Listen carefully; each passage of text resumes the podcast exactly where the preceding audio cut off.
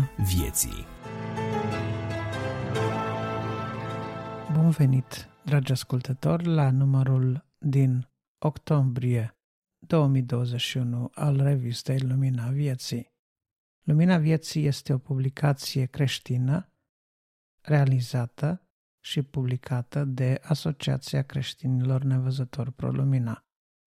Acest colectiv redacțional, format în mare parte din nevăzători și slab văzători, dar nu numai, are ca misiune, prin realizarea acestei reviste, împărtășirea dragostei lui Iisus Hristos pentru fiecare ascultător. Suntem un colectiv interconfesional, deci noi nu ne angajăm în nicio dispută de ordin religios sau interconfesional, ba din potrivă, dacă cineva a avut de suferit din cauza animozităților de tip religios, ne angajăm să-l sprijinim în găsirea adevărului, a Evangheliei și a mântuirii găsită doar în Isus Hristos, Mântuitorul nostru. Revista apare lunar, sub formă de podcast, dar la cerere poate fi transmisă în cazuri speciale unde nu există alte modalități de acces, chiar pe suport CD. Pentru aceasta, vă rog, contactați-ne folosind datele de contact de la sfârșitul revistei. La numărul din această lună au contribuit următorii Adrian Tămășan, George Iordan, Grigore Frișan, Florin Scrob, Cristi Simion, Bogdan Suciu, Petrica Jurcuț, Dumitru Tudorache, Carmen și Marus Motora, Rodica Pelinel și Nicu Turcu. Cu speranța că veți găsi hrană pentru sufletele noastre, informații utile și lucruri interesante pe parcursul acestei reviste, vă dorim o audiție plăcută.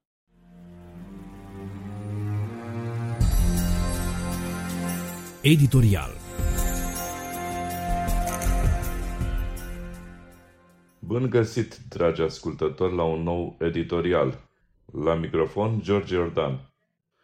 Eram pe la vârsta de 7-8 ani când am văzut un invalid conducând o tricicletă, un sfel de scaun cu trei roți manevrat de două manete.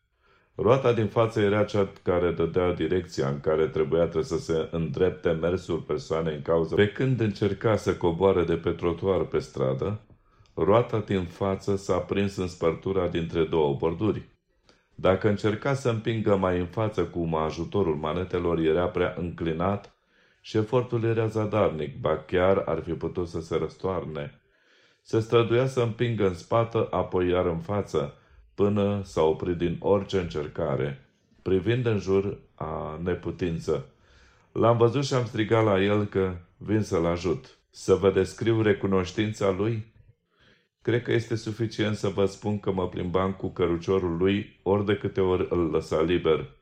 În mai puțin de trei ani mă aflam și eu în lumea deficienților vizuali, iar la vârsta de 28 de ani cântam împreună cu surdomuții, cu cei cu probleme vizuale sau locomoție într-o conferință organizată de Johnny's Friends. Cântarea era înălțătoare cu vărsuri simple care declara suveranitatea lui Dumnezeu în cuvintele acestea – Domn al domnilor, rege al regilor, glorie, aleluia, Iisus, prinț al păcii, glorie, aleluia. Mă simțeam într-o lume a încercărilor, a oamenilor deprinși cu lupta dependențelor de tot felul, a unor oameni, deși aflați în diferite neputințe, au declarat război lamentărilor chiar când au lacrimi pe obraj. Să fii împreună cu peste 400 de persoane dizabilitate care cântă și se bucură făcând abstracție de bolile lor, nebăgând în seamă protezele auditive sau de locomoție, este o experiență care nu o poți înțelege decât dacă ești în acel loc. Să pătrunzi simțămintele unui om care are o mână aputată și de care totuși cântă și este cu zâmbetul pe buze, iar când stai în preajma lui nu te simți neliniștit, ci din potrivă ești cuprins de pace și bucurie, te face să spui, justificat întrebare, ce anume îi dă forță acelea să treacă peste neajunsul său? Comuniștii spuneau că foamea trece prin stomac, dar au fost oameni care ani de zile s-au hrănit cu coși de pâine și nu le-a putut lua nimeni bucuria că sunt iubiți de Dumnezeu și că sunt copii ai lui Dumnezeu, născuți prin jertfa Domnului Isus. Odată eram la centru de vacanță pentru deficienții instituționalizați din localitatea Lazuri. O cântăreață de muzică populară, numită Jenny Barbu, a fost invitată de Chirața, una din nevăzătoarele aflate în sejurul acela cu mai multe beneficiare venite la noi.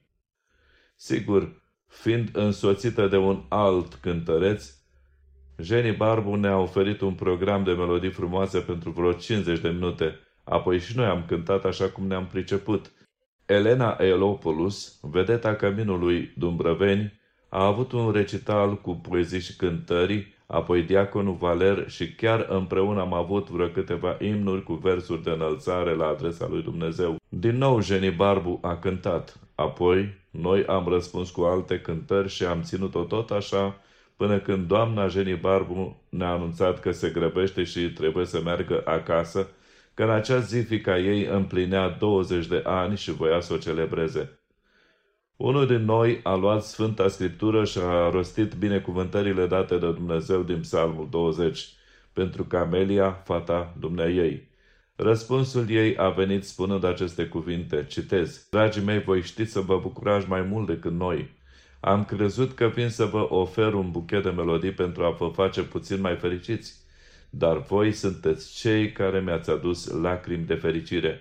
Voi știți să vă bucurați mai mult, mai profund, mai adevărate decât noi. Încheiat citatul. Oare ce să fi determinat pe doamna Jenny Barbu să fi spus aceste cuvinte? Mila? Nu, clar nu. Cântările pe care le-am cântat? Nici asta sigur nu. Când însă am rostit binecuvântările lui Dumnezeu peste fata dumneavoastră din Psalmul 20, a știut că Dumnezeu este Cel care era în mijlocul nostru, pentru că Biblia Cuvântului lui Dumnezeu, Sfânta Scriptură, spune că dacă sunt doi sau trei adunați în numele Domnului Isus, El este în mijlocul lor. Și cred că El a putut să facă pe acea femeie să știe că Dumnezeu poate să dăruiască pacea, fericirea, pentru că El a murit pe crucea de la Golgota pentru iertarea păcatelor, pentru adevărata transformare care trebuie să aibă loc în viețile noastre. Mai jos voi reda un fragment din cartea lui Erickson Tada, câte ceva din frământările ei după paralizie. Citez. În timpul săptămânilor ce a urmat, am citit din ce în ce mai mult despre subiectul ce privea suveranitatea lui Dumnezeu. Era într-adevăr o doctrină ce ți oferea siguranță. Dumnezeu controla totul în viața mea. În primăvara aceea, Steve împreună cu părinții lui au plecat la un seminar unde a fost explicat în termeni biblici valoarea egoului. Într-o după-amiază când se oprise să-mi aducă niște cărți de citit, Steve mi-a împărtășit toate aceste concepte. Johnny, ar trebui să știi deja valoarea pe care ți-o acordă Dumnezeu, mi-a spus în timp ce punea cărțile pe masă. Da, cred că da. De ce? Ei bine, cred că încă tu te mai agăți de propria ta imagine de propria mea imagine? Ce vrei să spui? Întotdeauna stai, stai în defensivă, mi-a răspuns el. Johnny, bineînțeles că Steve avea dreptate, încă mă mai uitam la oamenii sănătoși și activi, oameni prezentabili care se distrau în jurul meu. Cu orice m-aș fi comparat, eu eram în inferioritate. Aș fi pierdut și dacă m-aș fi comparat cu un manechin. Dar asta s-ar întâmpla cu oricine dacă lăsăm societatea să ne stabilească valoarea, mi-a explicat Steve, în timp ce se așeza pe scaunul de la pian. Întotdeauna pierdem când ne evaluăm conform ideilor altora sau conform standardelor lor. Și există atâtea standarde câți oameni există. Un soldat evaluează după îndemânarea atletică, un student după inteligența ta, un îndrăgostit după înfățișare. Este o bătălie pierdută, mi-a spus el, atingând o coartă gravă a pianului pentru a-și sublinia ideea. Trebuie să uităm ceea ce spun oamenii sau ceea ce gândesc ei și să recunoaștem că cele mai importante valori sunt valorile lui Dumnezeu.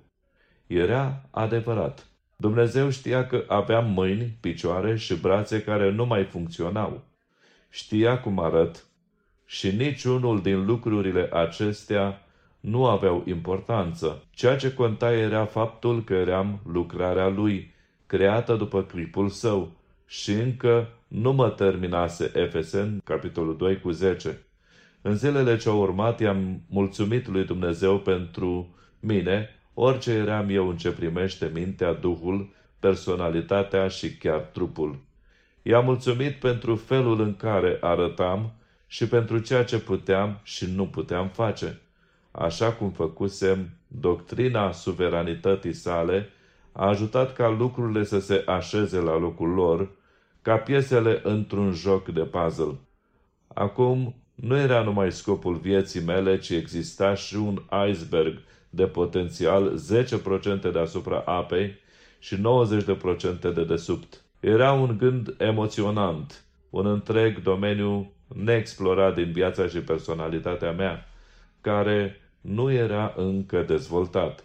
Johnny, am aflat despre acest concept dintr-o exemplificare a lui Gohard din Institutul pentru Conflictele Fundamentale ale Tineretului. El spune că viețile noastre sunt ca tablourile pe care le pictează Dumnezeu. Adesea sărim de pe șevalet, apucăm pensula și vrem să continuăm singuri pictura, dar când facem așa, nu obținem decât o copie proastă a capodoperei pe care intenționa el să o realizeze din viața noastră. Apoi Steve a adăugat acestui gând, Johnny, trupul tău, scaun, este singura ramă în care vrea să-ți facă portretul. Știi? Oamenii nu merg la galeriile de artă pentru a admira ramele. Atenția lor se concentrează asupra calității caracterului picturii. Acest lucru avea sens. Mă puteam relaxa fără să mă mai necăjesc de înfățișarea mea exterioară. Dumnezeu mă picta într-o manieră aproape perfectă, așa încât puteam spori valoarea și caracterul lui Hristos. Acest lucru oferea o perspectivă nouă scaunului meu. Odată îmi fusese o adevărată povară, pedeapsă pentru mine. Apoi, văzând că Dumnezeu modelează viața, el a devenit doar o unaltă. Acum însă puteam vedea ca o binecuvântare scaunul pentru prima dată de când eram paralizată. A fost într-adevăr posibil ca scaunul cu roți să constituie un instrument de bucurie în viața mea.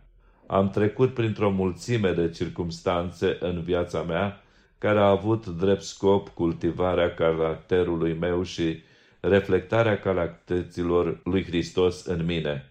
Și mai există un scop. A doua epistolă către Corinteni, capitolul 1 cu versetul 4, îl menționează referitor la capacitatea noastră de a mângâia pe cei ce se confruntă cu aceleași necazuri ca și noi. Înțelepciune înseamnă a te încrede în Dumnezeu și nu a întreba de ce. Mă pot relaxa în voia lui Dumnezeu pentru că știu că El îmi controlează întreaga viață. Aceasta nu reprezintă o acceptare oarbă, stoică și încăpățânată, ci o cunoaștere a lui Dumnezeu și a faptului că El merită încredere din partea mea. Deși eu sunt nestatornică, supărată și îndoielnică. Dumnezeu nu face la fel, el este constant, iubitor, pentru veșnicie. Apostolul Iacov a scris oamenilor care erau aruncați în gurile leilor, desigur că soarta lor era incomparabil mai disperată decât a mea. Dacă acest cuvânt a fost suficient pentru nevoile lor, atunci cu siguranță că el poate împlini și nevoile mele. În timp ce scriu aceste rânduri, anul 1975 se sfârșește. Stau în scaunul meu cu rotile în culisele unui mare auditoriu din Kansas City. Am fost invitată să vorbesc în această seară la peste 2000 de copii în cadrul unei întâlniri organizate de Youth for Christ, Tineretul pentru Hristos. Am câteva momente de pauză și reflexie în spatele cortinelor grele ce mă separă de public. Mintea mea rătăcește printre scenele ultimilor opt ani. Zăresc fețele familiare ale celor dragi și ale prietenilor Jacques, Diana, Dick, Donald, părinții mei, Steve, oameni pe care Dumnezeu i-a adus în viața mea ca să mă îndrepte și să mă modeleze cât mai aproape de chipul și asemănarea lui Hristos.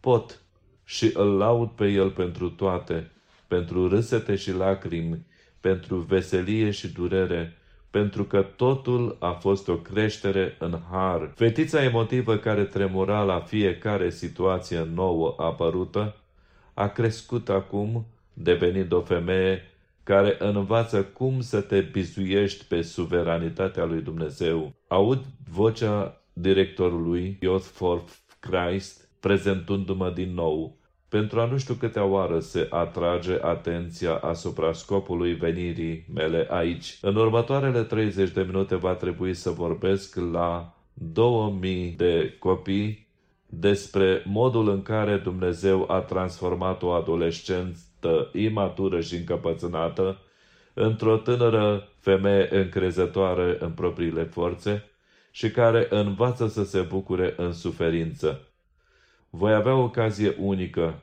ceea ce voi împărtăși cu ei poate să le pecetluiască viitorul, locul unde își vor petrece veșnicia, așa că îmi asum un mod foarte serios această responsabilitate. Am să discut cu ei despre pașii pe care Dumnezeu i-a îngăduit în viața mea și am să le explic pe înțelesul lor scopurile sale pentru prezent. Apoi voi împărtăși cu ei despre conceptele naturii iubitoare a lui Dumnezeu, despre caracterul său, scopul venirii lui Hristos și realitatea păcatului și a pocăinței. Directorul tocmai își termină prezentările. Chuck Dariot îmi duce șevaletul pe scenă, în timp ce soția lui David mă împinge cu scaunul în strălucirea orbitoare a reflectoarelor.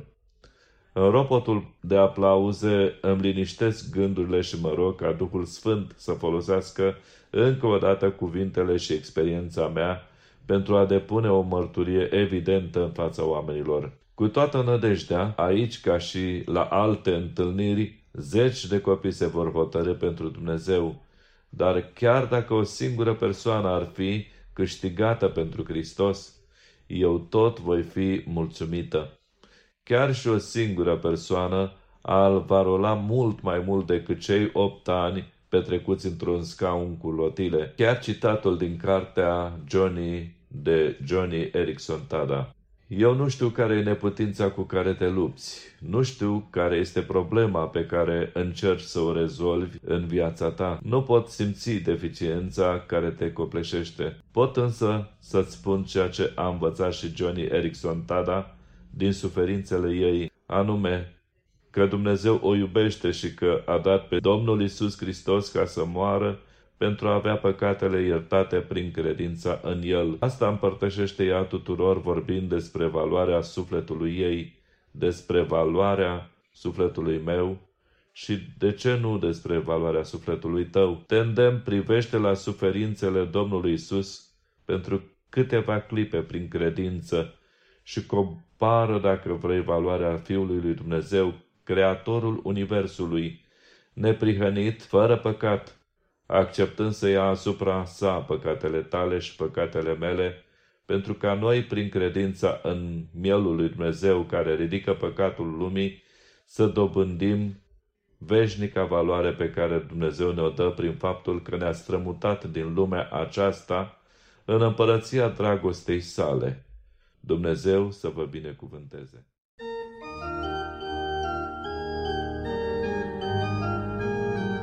Apologeticos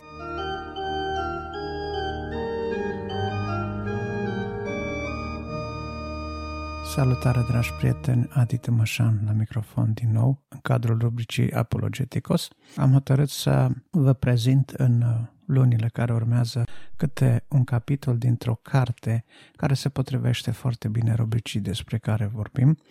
E vorba despre cartea De ce sunt creștin de Norman Geisler și Paul Hoffman. Astăzi avem capitolul 1. Partea 1. De ce cred în adevăr? Isus a zis, Eu sunt calea, adevărul și viața. Ioan 14 cu 6, sublinierea noastră, adevărul.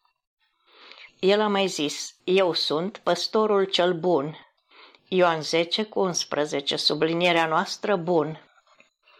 Prima noastră prioritate este să pregătim terenul nu doar pentru a dovedi pur și simplu afirmațiile remarcabile și fără seamăn ale lui Hristos, ci pentru a demonstra semnificația acestor afirmații. Au afirmațiile lui Isus vreun sens obiectiv și universal? Sunt adevărul și bunătatea reale și cunoscibile sau asemenea chestiuni depășesc până la urmă puterea noastră de pricepere sau reprezintă pur și simplu chestiuni de preferință personală?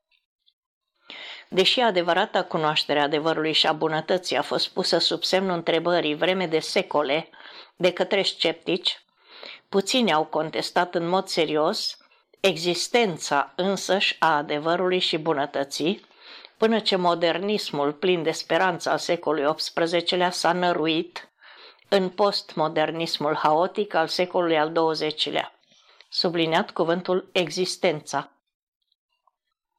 Dacă Dumnezeu nu este necesar, paranteză după cum pare să insinueze darwinismul, sau dacă Dumnezeu este de fapt mort, paranteză după cum afirmă cu îndrăsneală, afirma cu îndrăsneală Nice, cine mai rămâne ca să scrie regulile vieții? Precum un copil obraznic, nu putem noi, cu îndreptățire, răspunde într-una la toate afirmațiile și directivele Cine spune? Cine spune? Cine spune? Spune Biblia, a fost un răspuns perfect satisfăcător pentru mulți cu un secol în urmă. Nu este cazul astăzi. Relativismul ne impregnează în așa măsură conștiința culturală, încât am ajuns la capătul capacității noastre de dialog cu sens. Părem să nu avem nicio cale de a exprima nici măcar cele mai elementare concepte de indicare a direcției. Nu există un sus sau un jos real, dincolo de ceea ce există în mintea cuiva. Dacă sus și jos nu au un înțeles clar, oare ce putem ști cu adevărat despre adevăr și bunătate? La începutul examinării noastre privind credința creștină, trebuie înțeles că Isus nu a fost un relativist. Omul care a umblat pe apă și a avut picioarele bine așezate pe terenul solid al adevărului moral și obiectiv.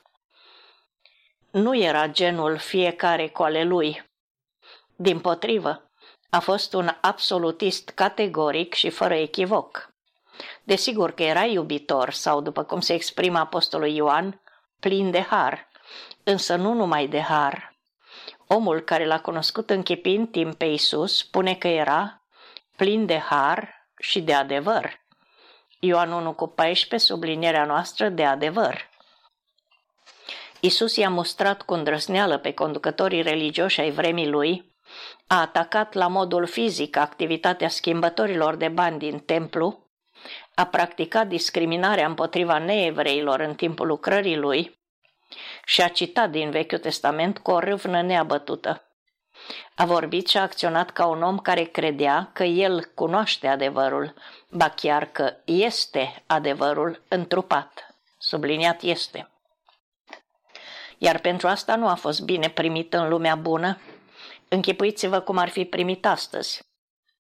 Tocmai această problemă adâncă înrădăcinată a noastră rezistență culturală la afirmații care pretind să exprime adevărul, este abordată în capitolele 1 și 2. Dr. Francis Beckwith explică mai întâi de ce afirmațiile de natură morală, paranteză de exemplu, eu sunt păstorul cel bun, sunt reale și pline de sens. El arată de asemenea că există valori morale obiective și că tu, da, tu, ai asemenea convingeri. Dr. Norman Geisler arată apoi că adevărul obiectiv nu numai că există, dar poate fi cunoscut și că nu poți trăi sau funcționa în mod productiv fără a recunoaște mai întâi că știi că anumite lucruri sunt adevărate. Dacă crezi că se poate să greșim, te invităm să chipzuiești la următoarea întrebare. Este adevărat că greșim? Capitolul 1 De ce nu sunt relativist de ordin moral? Francis Beckwith În influenta sa carte The Closing of the American Mint, filozoful Alan Bloom a făcut observația că există un lucru de care un profesor poate fi absolut sigur Aproape toți studenții care intră la universitate cred sau afirmă că cred că adevărul este relativ. Studenții, desigur, nu-și pot apăra opinia. E ceva cu care au fost îndoctrinați. Încheia citatul. Alan Bloom, citat. Bloom vorbea atât despre relativismul moral, cât și despre relativ, relativismul epistemologic, subliniat cuvintele moral și epistemologic. Cel de-al doilea este concepția după care nu există ceva de felul adevărului obiectiv, cunoașterea fiind relativă la eul, cultura și sau punctul de vedere al cuiva. Acest tip de relativism va fi tratat în capitolul următor. În capitolul de față însă îmi voi concentra atenția asupra relativismului moral, o concepție care nu se limitează la boboci indoctrinați din facultăți, ci este dominantă în toată cultura nord-americană. Relativismul moral este concepția potrivit căreia, atunci când este vorba de moralitate, nu există absoluturi și nici bine sau rău obiectiv. Regulile morale nu sunt decât preferințe personale sau și rezultatul orientării culturale, sexuale sau etnice a unei persoane. Faptul că cineva crede că există abateri sau, ca să fim mai exacti, scutiri de la regulile morale, nu face din acel cineva un relativist. Bună oară, mulți oameni care cred că mințitul este greșit, cred totuși că nu este greșit să minți ca să protejezi viața cuiva. Asemenea oameni nu sunt relativiști de ordin moral, căci pentru a admite anumite scutiri de la o regulă, trebuie mai întâi să recunoști validitatea generală a regulii. Relativistul de ordin moral respinge ideea că exista vreo asemenea regulă morală. Mulți oameni văd relativismul ca pe ceva necesar pentru promovarea toleranței, a nediscriminării și a incluziunii, deoarece ei consideră că dacă o persoană crede că poziția morală a cuiva este corectă și altcuiva este incorrectă, persoana respectivă este îngustă la minte și intolerantă.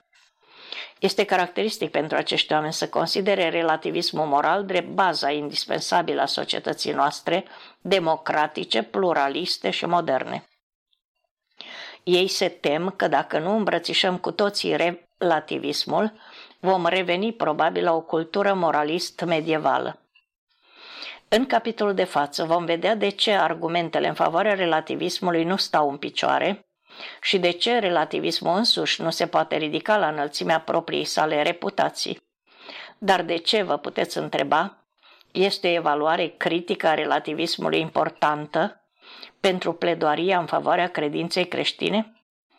În primul rând, creștinismul afirmă că există norme morale obiective care se aplică în cazul tuturor persoanelor din orice loc și din orice timp. Există numeroase lucrări care apără ideea după care Biblia afirmă norme morale obiective. Vezi, de exemplu, Norman Geisler, Etica creștină, opțiuni and Isuies. Relativismul susține că nu există asemenea norme. Dacă relativismul este adevărat, așadar creștinismul trebuie să fie fals. Dar dacă relativismul este incorrect, creștinismul nu poate fi respins pe motiv că afirmă existența unor norme morale obiective. În al doilea rând, dacă există norme morale, atunci materialismul în calitate de concepție despre lume și viață este fals deoarece normele morale sunt lucruri nemateriale. Materialismul este concepția despre lume și viață care susține că tot ce există este materie. Întrucât Dumnezeul Bibliei este nematerial, dacă materialismul este adevărat, Dumnezeul creștin nu există. Dacă materialismul este fals, atunci nici alte lucruri nemateriale, precum Dumnezeu, îngerii și sufletele, nu pot fi excluse pe motivul că nu sunt materiale. Astfel, falsitatea materialismului servește la susținerea adevărului creștinismului. În fine, afirmația nu sunt relativist de ordin moral nu se bazează pe faptul că sunt creștin. Mai degrabă sunt creștin, măcar în parte, pentru că sunt convins că relativismul moral este complet fals. În capitolul de față, mai întâi voi discuta pe scurt în ce fel relativismul moral ne-a afectat capacitatea de a ne angaja în dezbaterea morală. Apoi voi prezenta și critica două argum- și critica două argumente în sprijinul relativismului moral. În încheiere, voi susține că, dată fiind existența normelor morale obiective, Dumnezeul teismului reprezintă cea mai bună explicație a originii acestor norme morale. Relativismul moral și dezbaterea morală Relativismul moral ne-a îngrădit capacitatea de a înțelege natura afirmațiilor de ordin moral.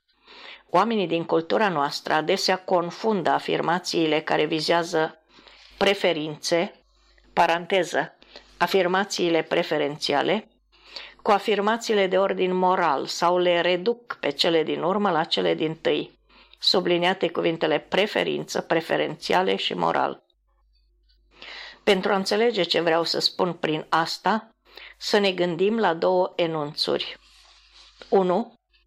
Mie îmi place înghețata de vanilie. 2. Uciderea nejustificată a oamenilor este greșită.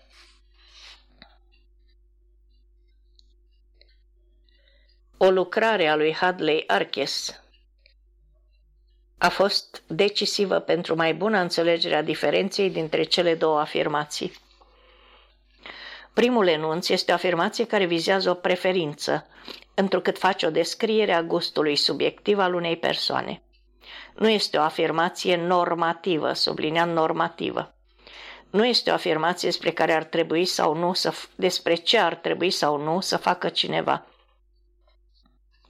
Enunțul nu spune, de vreme ce mie îmi place înghețata de vanilie, guvernul ar trebui să te oblige să o mănânci și tu. Sau, tuturor oamenilor din lume ar trebui să le placă înghețata de vanilie. O afirmație care vizează o preferință subiectivă nu ne spune nimic despre ce ar trebui să creadă sau să facă cineva. Subliniat subiectivă și ar trebui. Bună oară, dacă cineva ar zice îmi place să torturez copii în glumă, asta nu ne-ar spune câtuși de puțin dacă este rău sau bine să torturezi copii în glumă. A doua afirmație, pe de altă parte, este total diferită. Nu are nimic sau prea puțin de a face cu ceea ce place sau displace cuiva. De altfel, cineva poate prefera să ucidă fără justificare o altă persoană și să știe că toate acestea, cu toate acestea că este greșit din punct de vedere moral să procedeze așa. Acest enunț este o afirmație morală. Nu este o afirmație descriptivă, deoarece nu ne spune ce, de ce sau cum sunt lucrurile, sau cum se comportă și gândesc în realitate majoritatea oamenilor. Nu este nicio afirmație care vizează o preferință, deoarece nu ne spune care poate fi preferința subiectivă a cuiva sau cum preferă cineva să se comporte și să gândească. Mai curând, este o afirmație despre ce ar trebui să facă oamenii ceea ce poate veni în contradicție cu modul în care oamenii se comportă și preferă de fapt să se comporte. Subliniat ar trebui. Din nefericire, îmbrățișarea relativismului moral a făcut ca multor oameni din cultura noastră să le vină greu să deosebească între declarații care vizează preferințe și declarații de ordin moral.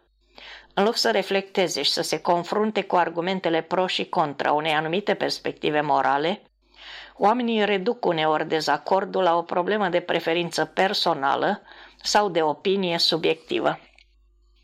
Să luăm bună oară chestiunea dacă părinții și alți cetățeni preocupați au dreptul să boicoteze produse cărora li se face publicitate în timpul unor emisiuni de televiziune, pe care acești cetățeni le consideră nepotrivite din punct de vedere moral, îndeosebi pentru copii.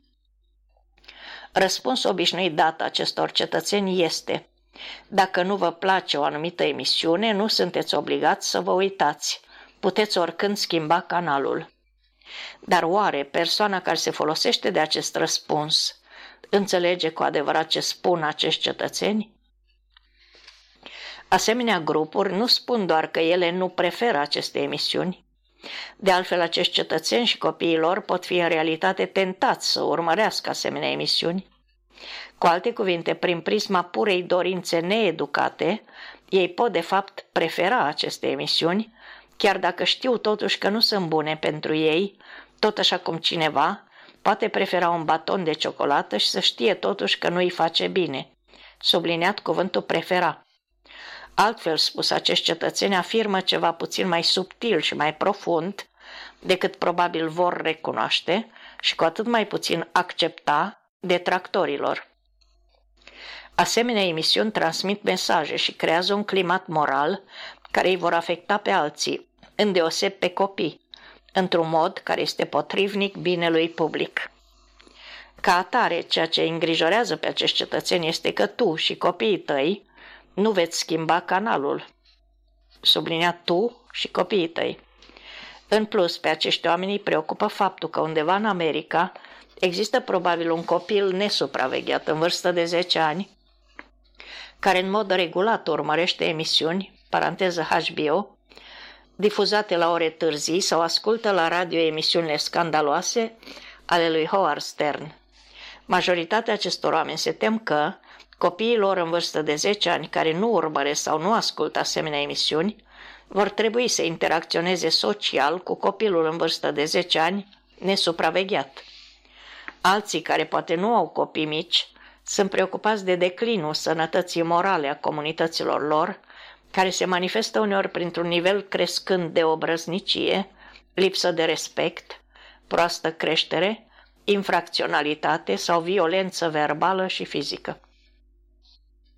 Există de altfel numeroși oameni educați și raționali, care cred că o asemenea preocupare față de comunitate este justificată, mai cu seamă în lumina ceea ce știm despre felul în care anumite forme de divertisment mediatic îi afectează pe oameni, îndeosebi pe cei tineri.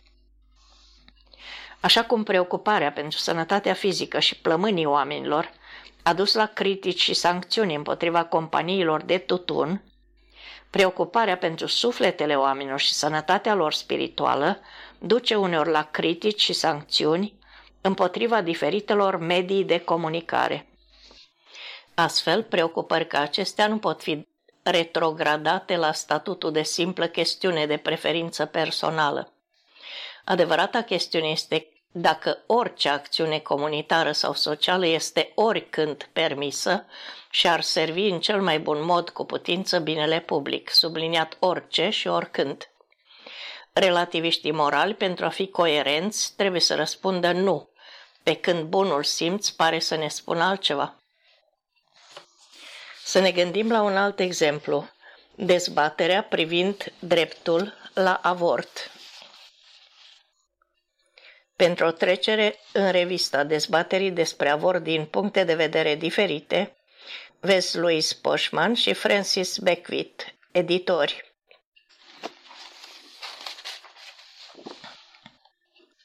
Mulți apărători ai dreptului femeii la avort, paranteză cei ce se declară pentru alegere, în ghilimele, le spun uneori celor care se opun dreptului la avort, paranteză cei ce se declară pentru viață, în ghilimele. Dacă nu vă place avortul, nu avortați.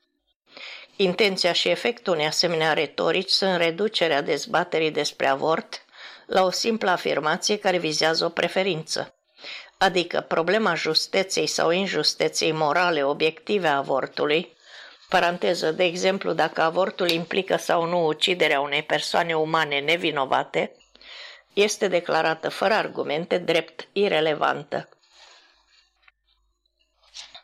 Asta însă este în mod clar o greșeală, fiindcă cei ce se opun avortului o fac deoarece cred că fetusul, paranteză, în cursul celei mai mari părți, dacă nu tot timpul sarcinii unei femei, este o persoană umană cu drept la viață și este ca regulă generală greșit, atât din punct de vedere obiectiv cât și universal, să încalci dreptul la viață al unei persoane. Din acest motiv, când o femeie se declară pentru viață, în ghilimele, aude pe o alta care se declară pentru alegere, în ghilimele, spunându-i că dacă nu îi place avortul, nu este obligată să avorteze, îi se pare că e ca și cum cea de-a doua ar zice, dacă nu-ți place crima, nu omorâ nicio persoană nevinovată. Se înțelege că cine se declară pentru viață, în ghilimele, atașat fiind de norme morale obiective, găsește o asemenea retorică derutantă, precum și neconvingătoare. Desigur, o seamă de partizani avizați ai alegerii, în ghilimele, nu sunt relativiști de ordin moral și își dau seama de eroarea de a înlocui o dezbatere morală de substanță cu afirmații care vizează preferințe.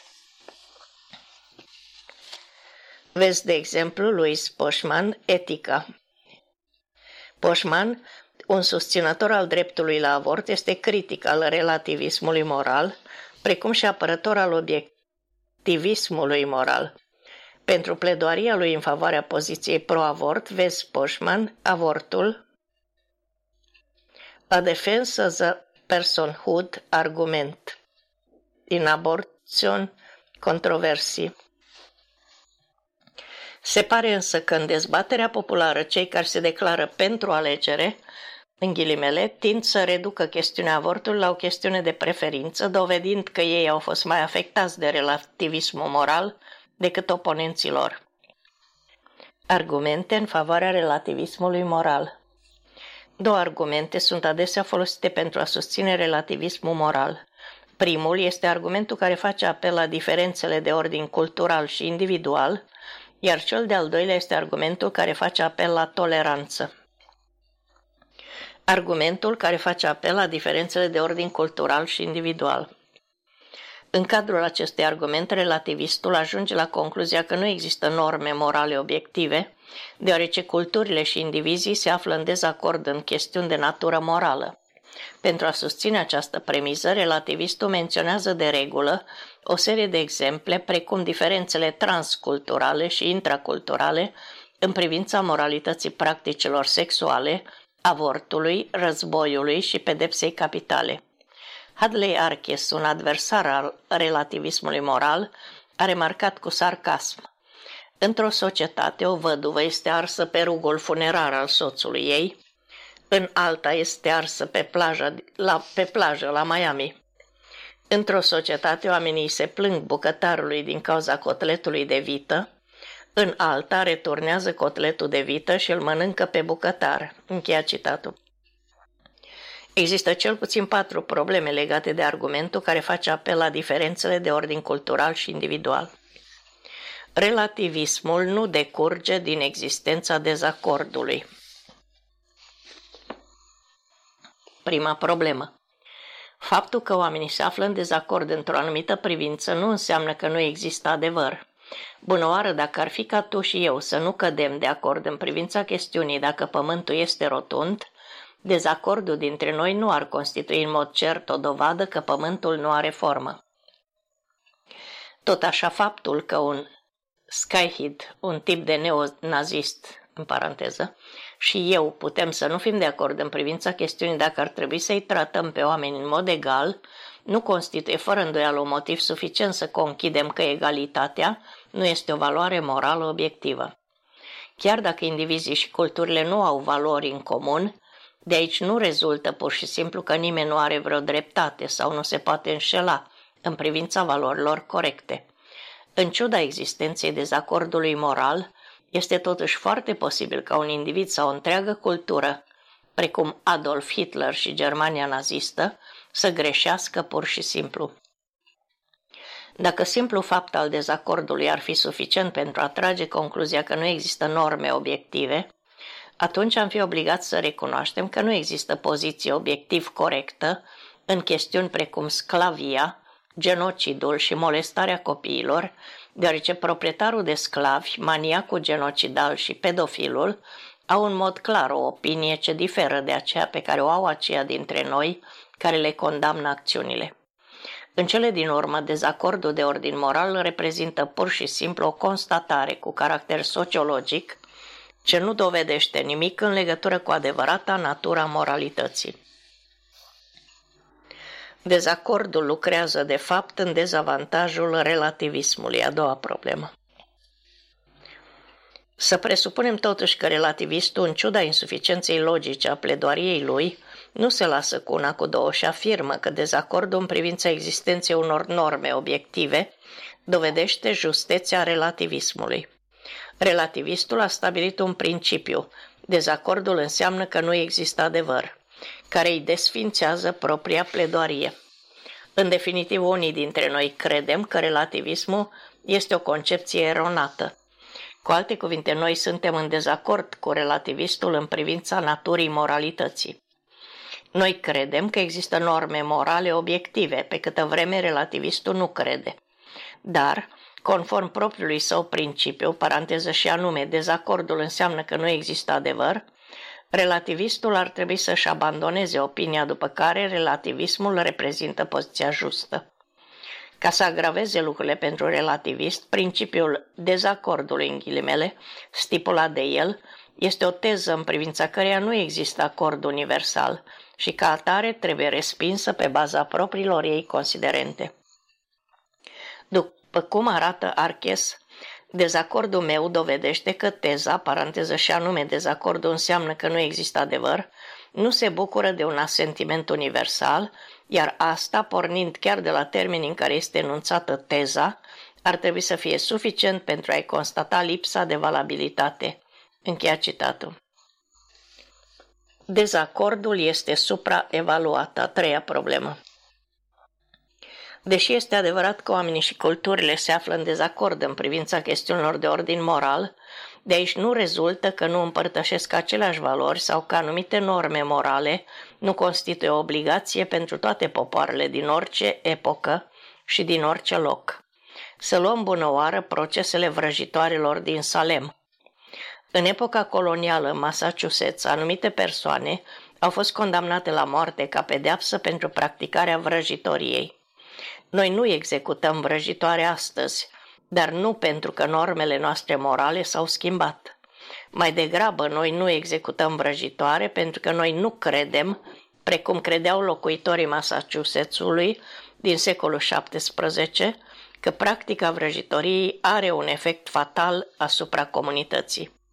Dar să presupunem că am avea dovada că practica vrăjitoriei îi afectează pe oameni în același fel în care fumatul pasiv îi afectează pe nefumători. A modifica aplicarea valorilor noastre pentru a ține seama de această schimbare factuală. Poate am înființa compartimente speciale în restaurante în care să nu fie permis accesul vrăjitoarelor și am interzice de scântecele și vrăjile în avioanele care efectuează zboruri pe teritoriul american.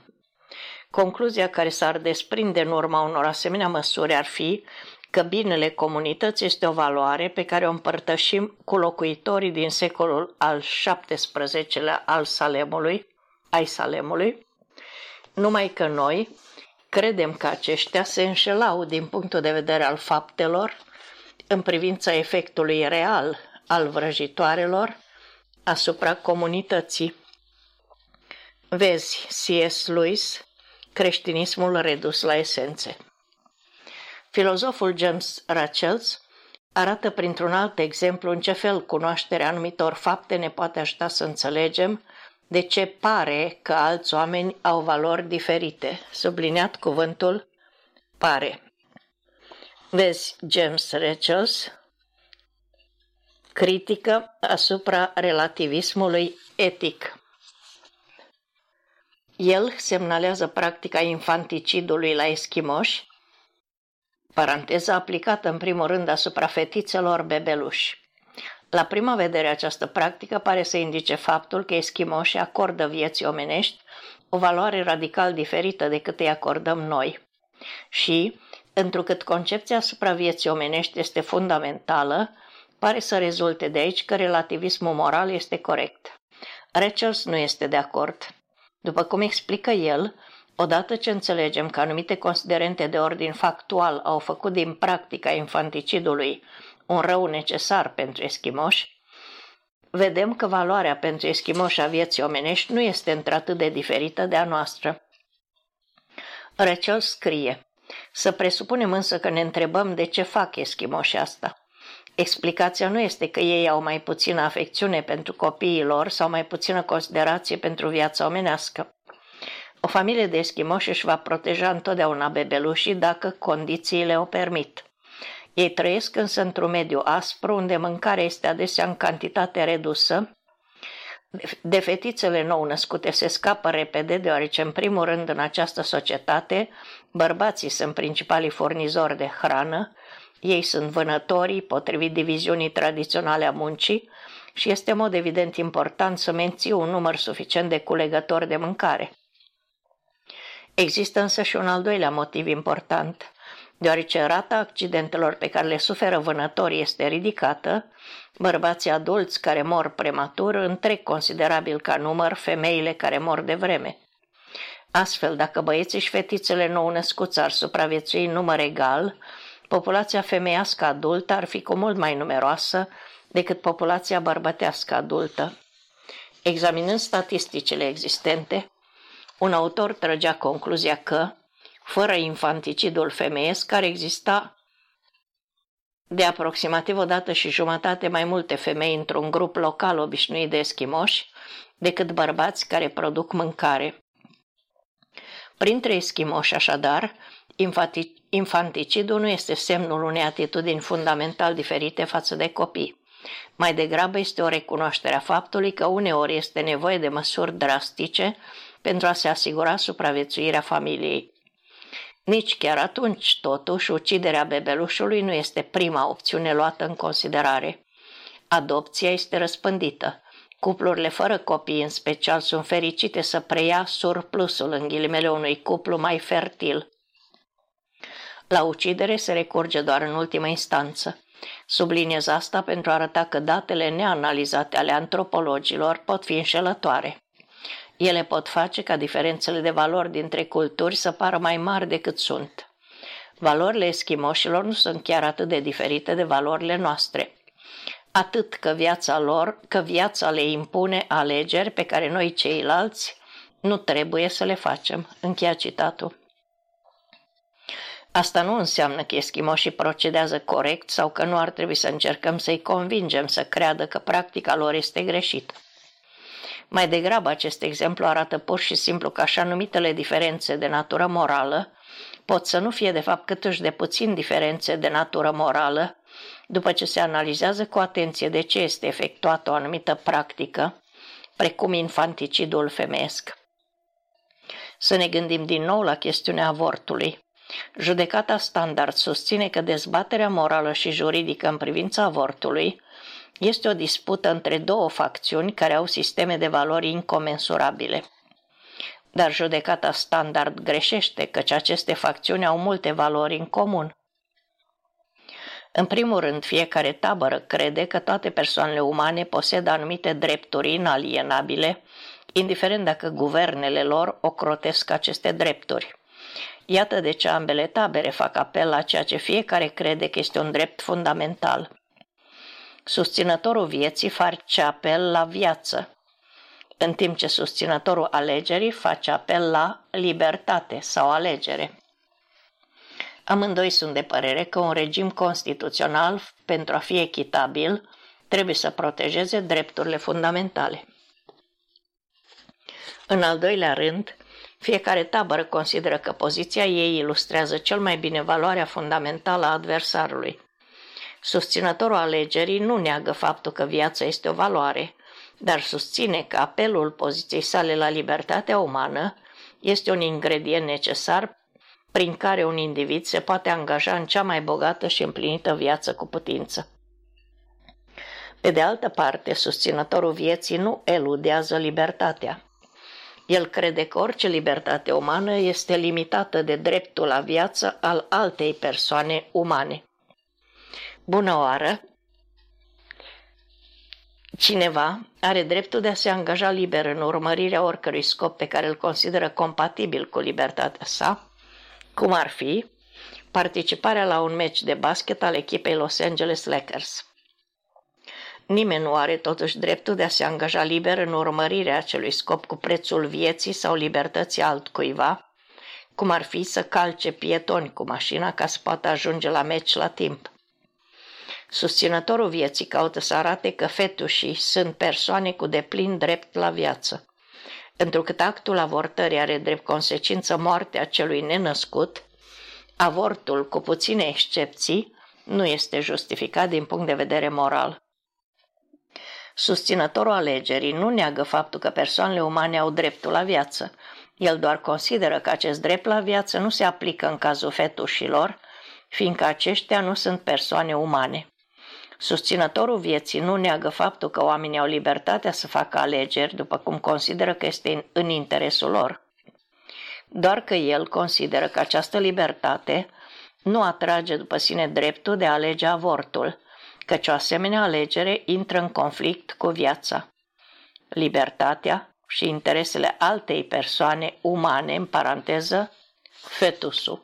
Susținătorii sofisticați ai poziției pro-avort afirmă că fetușii nu sunt persoane umane și din acest motiv fetușii nu au dreptul la viață dacă viața lor stânjenește libertatea unei ființe care este o persoană, paranteză de exemplu femeia însărcinată. Vezi Tristram Engelhardt, Ontologia avortului și alți autori. Astfel, după ce se trage linie și se pune punct, dezbaterea din jurul avortului nu are de fapt de-a face cu sisteme de valori contradictorii, căci în general cădem cu toții de acord că viața și libertatea sunt valori fundamentale. Din relativismul moral decurg consecințe absurde, a patra problemă. În primul rând, dacă e adevărat că nicio normă morală obiectivă nu se aplică în cazul tuturor persoanelor din orice epocă și din orice loc, atunci următoarele judecăți morale trebuie negate. Maica Tereza a fost din punct de vedere moral mai bună decât Adolf Hitler. Violul este întotdeauna un rău. Este un rău să torturezi bebeluși în glumă. Totuși a nega că aceste judecăți sunt universal adevărate pare fără îndoială absurd. Toate instinctele din noi ne spun că măcar unele judecăți morale sunt absolut corecte, indiferent ce cred alte culturi sau alți indivizi. În al doilea rând, dacă relativismul pretinde că moralitatea este relativă la individ, ce se întâmplă când moralitățile individuale intră în conflict, subliniat individ? Bună oară, moralitatea lui Jeffrey Dahmer i-a permis acestuia, după câte se pare, să-și canibalizeze vecinul. Nefericitul vecin nu împărtășea probabil gusturile neobișnuite ale lui Dahmer. Ce ar propune relativistul să se facă pentru soluționarea acestui conflict moral dintre canibal și ezitanta lui cină? Cu moralitatea nimănui nu este în principiu superioară, ar trebui oare să dăm cu banul, ori să tragem pur și simplu concluzia că puterea face legea? În plus, dacă viața morală nu e altceva decât o reflectare a gusturilor, preferințelor și orientărilor individuale ale oamenilor, atunci nu avem nicio bază legitimă pentru a le spune tinerilor că este greșit din punct de vedere moral să mintă, să fure, să înșele și să-și omoare vecinii. În al treilea rând, chiar dacă relativistul ar pretinde mai modest că moralitatea nu este relativă la individ, ci la cultura individului, paranteză și anume că cineva este obligat să urmeze numai dictatele societății sale, rezultă alte probleme. În primul rând, poziția relativistului cultural se contrazice singură. Moreland explică ce înseamnă ca o poziție să fie autocontradictorie. Când o afirmație nu reușește să-și fie sieși suficientă, paranteza, adică se, să se conformeze propriilor ei criterii de validitate sau acceptabilitate, ea este autocontradictorie. Să ne gândim la câteva exemple. Nu pot spune un cuvânt în română. Este o afirmație autocontradictorie când e rostită în română. Nu exist este afirmația autocontradictorie că își trebuie să existi ca să o rostești. Afirmația nu există adevăruri este autocontradictorie. Dacă este fals, atunci este falsă. Dar dacă este adevărat, atunci este de asemenea falsă, căci în acest caz nu ar exista niciun adevăr, inclusiv adevărul afirmației înseși. Încheia citatul din Moreland. În ce fel este relativismul cultural autocontradictoriu? Partizanul relativismului cultural afirmă că nu există norme morale obiective și universale și că din acest motiv fiecare ar trebui să urmeze normele morale ale culturii sale proprii. Însă, relativistul cultural face o afirmație morală absolută și universală și anume că fiecare este moralmente obligat să urmeze normele morale ale culturii sale proprii. Dacă această normă morală este absolută și universală, atunci relativismul cultural este fals. Dar dacă această normă morală nu este nici absolută, nici universală, atunci relativismul cultural este tot fals, căci în acest caz eu nu aș avea obligația morală de a urma normele morale ale culturii mele. În al doilea rând, întrucât fiecare dintre noi aparține unui număr de societăți în ghilimele sau culturi în ghilimele diferite, nu există nicio modalitate de a stabili în mod obiectiv normele cărei culturi ar trebui urmate când acestea intră în conflict. Bună oară, să presupunem că o femeie pe nume Sina locuiește într-un cartier bogat și progresist din Hollywood, California, frecventează o biserică creștină și are statutul de asociat la o prestigioasă firmă de avocatură. În cartierul ei, a avea o legătură extraconjugală trece drept o dovadă de emancipare în ghilimele, iar cei care nu se angajează în asemenea relații sunt considerați niște puritani reprimați. La biserica ei, adulterul este totuși condamnat ca fiind ceva păcătos, în vreme ce la firma ei de avocatură, adulterul nu este nici încurajat, nici descurajat. Să presupunem mai departe că Sina alege să comită adulter la birou în spatele ușilor închise cu un coleg, Donald, care frecventează aceeași biserică cu ea și care locuiește într-un cartier conservator, unde adulterul este condamnat. Biroul, după cum se dovedește, este învecinat cu biserica și, de asemenea, se află exact la jumătatea distanței dintre cartierul lui Sina și cartierul lui Donald. Moralitatea cărei societăți ar trebui să se aplice? Dacă relativistul cultural răspunde că Sina este liberă să aleagă, atunci am regresat la relativismul individual, despre care am stabilit deja că este absurd. În al treilea rând, dacă moralitatea este reductibilă la cultură, nu poate exista progres moral real. Există un singur mod în care are sens să spui că o cultură se ameliorează sau progresează. Dacă acolo sunt norme morale obiective care există independent de cultura aflată în proces de dezvoltare. Trebuie să existe niște principii morale superioare de care societatea care face progrese se poate apropia. În orice caz, dacă ceea ce este bun din punct de vedere moral nu este altceva decât ceea ce spune o cultură că este bun din punct de vedere moral, atunci putem doar spune că normele culturale se schimbă, nu că societatea progresează sau se ameliorează. Subliniați se schimbă. Și totuși, cine poate tăgădui în mod rațional că abolirea sclaviei în Statele Unite a reprezentat un exemplu de veritabil progres moral? S-a schimbat America în bine sau s-a schimbat pur și simplu? În plus, dacă relativismul cultural este adevărat, nu pot exista reformatori ai culturii adevărați sau demn de admirație. Moreland notează. Dacă relativismul, în paranteză cultural, este adevărat, atunci este imposibil în principiu să ai un adevărat reformator moral care schimbă codul unei societăți și nu scoate pur și simplu la lumină ceea ce era deja implicit în codul respectiv. Căci reformatorii morali, prin definiție, schimbă codul unei societăți, arătând că acesta este cumva insuficient din punct de vedere moral. Subliniat cuvântul schimbă. Dar dacă relativismul, în paranteză cultural, este adevărat, O faptă este justă dacă și numai dacă se înscrie în codul societății. Așadar, reformatorul este prin definiție imoral, paranteză, întrucât el adoptă un set de valori din afara codului societății și încearcă să schimbe codul respectiv în conformitate cu aceste valori.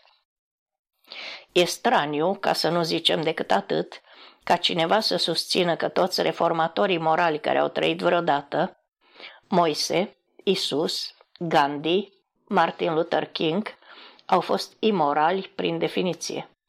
Orice concepție morală care insinuează așa ceva este cu siguranță falsă. Încheia citatul din Moreland. Astfel, ca să rămână consecvent, relativistul cultural trebuie să nege că există progres moral real sau reformatori morali reali, căci asemenea judecăți presupun existența unor norme morale obiective și absolute. Argumentul care face apel la toleranță Mulți oameni văd relativismul ca pe ceva necesar pentru promovarea toleranței, nediscriminării și incluziunii. Dacă crezi că poziția ta morală este corectă, iar altora incorrectă, ești privit ca o persoană îngustă la minte și intolerantă, chiar bigotă. Oamenii iau de obicei ca bază pentru această premiză binecunoscutele diferențe de opinie în privința moralității dintre culturi și indivizi. Relativismul, relativistul moral îmbrățișează concepția după care nu ar trebui să judecăm alte culturi și indivizi, căci a proceda așa ar însemna să fim intoleranți. Există cel puțin patru probleme legate de acest argument, dintre care toate afirmă că toleranța, paranteză corect înțeleasă, și relativismul sunt de fapt incompatibile între ele. 1. Toleranța vine în sprijinul moralității obiective, nu al relativismului. Ironia face ca apelul la toleranță al relativiștilor să presupună existența măcar a unei norme nerelative, universale și obiective, toleranța. Bioeticianul Tom Beauchamp explică Dacă interpretăm relativismul normativ ca reclamând toleranță față de alte concepții, întreaga teorie este periclitată de incoerență. Teza potrivit căreia ar trebui să tolerăm concepțiile altora, sau potrivit căreia este just să nu te amesteci în treburile altora, este anulată de chiar rigorile teoriei. O asemenea teză poartă toate mărcile unei descrieri nerelativiste a justeței morale, una bazată pe dar pe, dar ireductibilă la, descoperirile transculturale ale antropologilor. Dar dacă acest principiu moral, paranteza al toleranței, este recunoscut ca valid, el poate fi desigur întrebuințat ca instrument pentru criticarea unor practici culturale, precum nerecunoașterea drepturilor omului în cazul minorităților și a unor crezuri, precum acela al superiorității de rasă.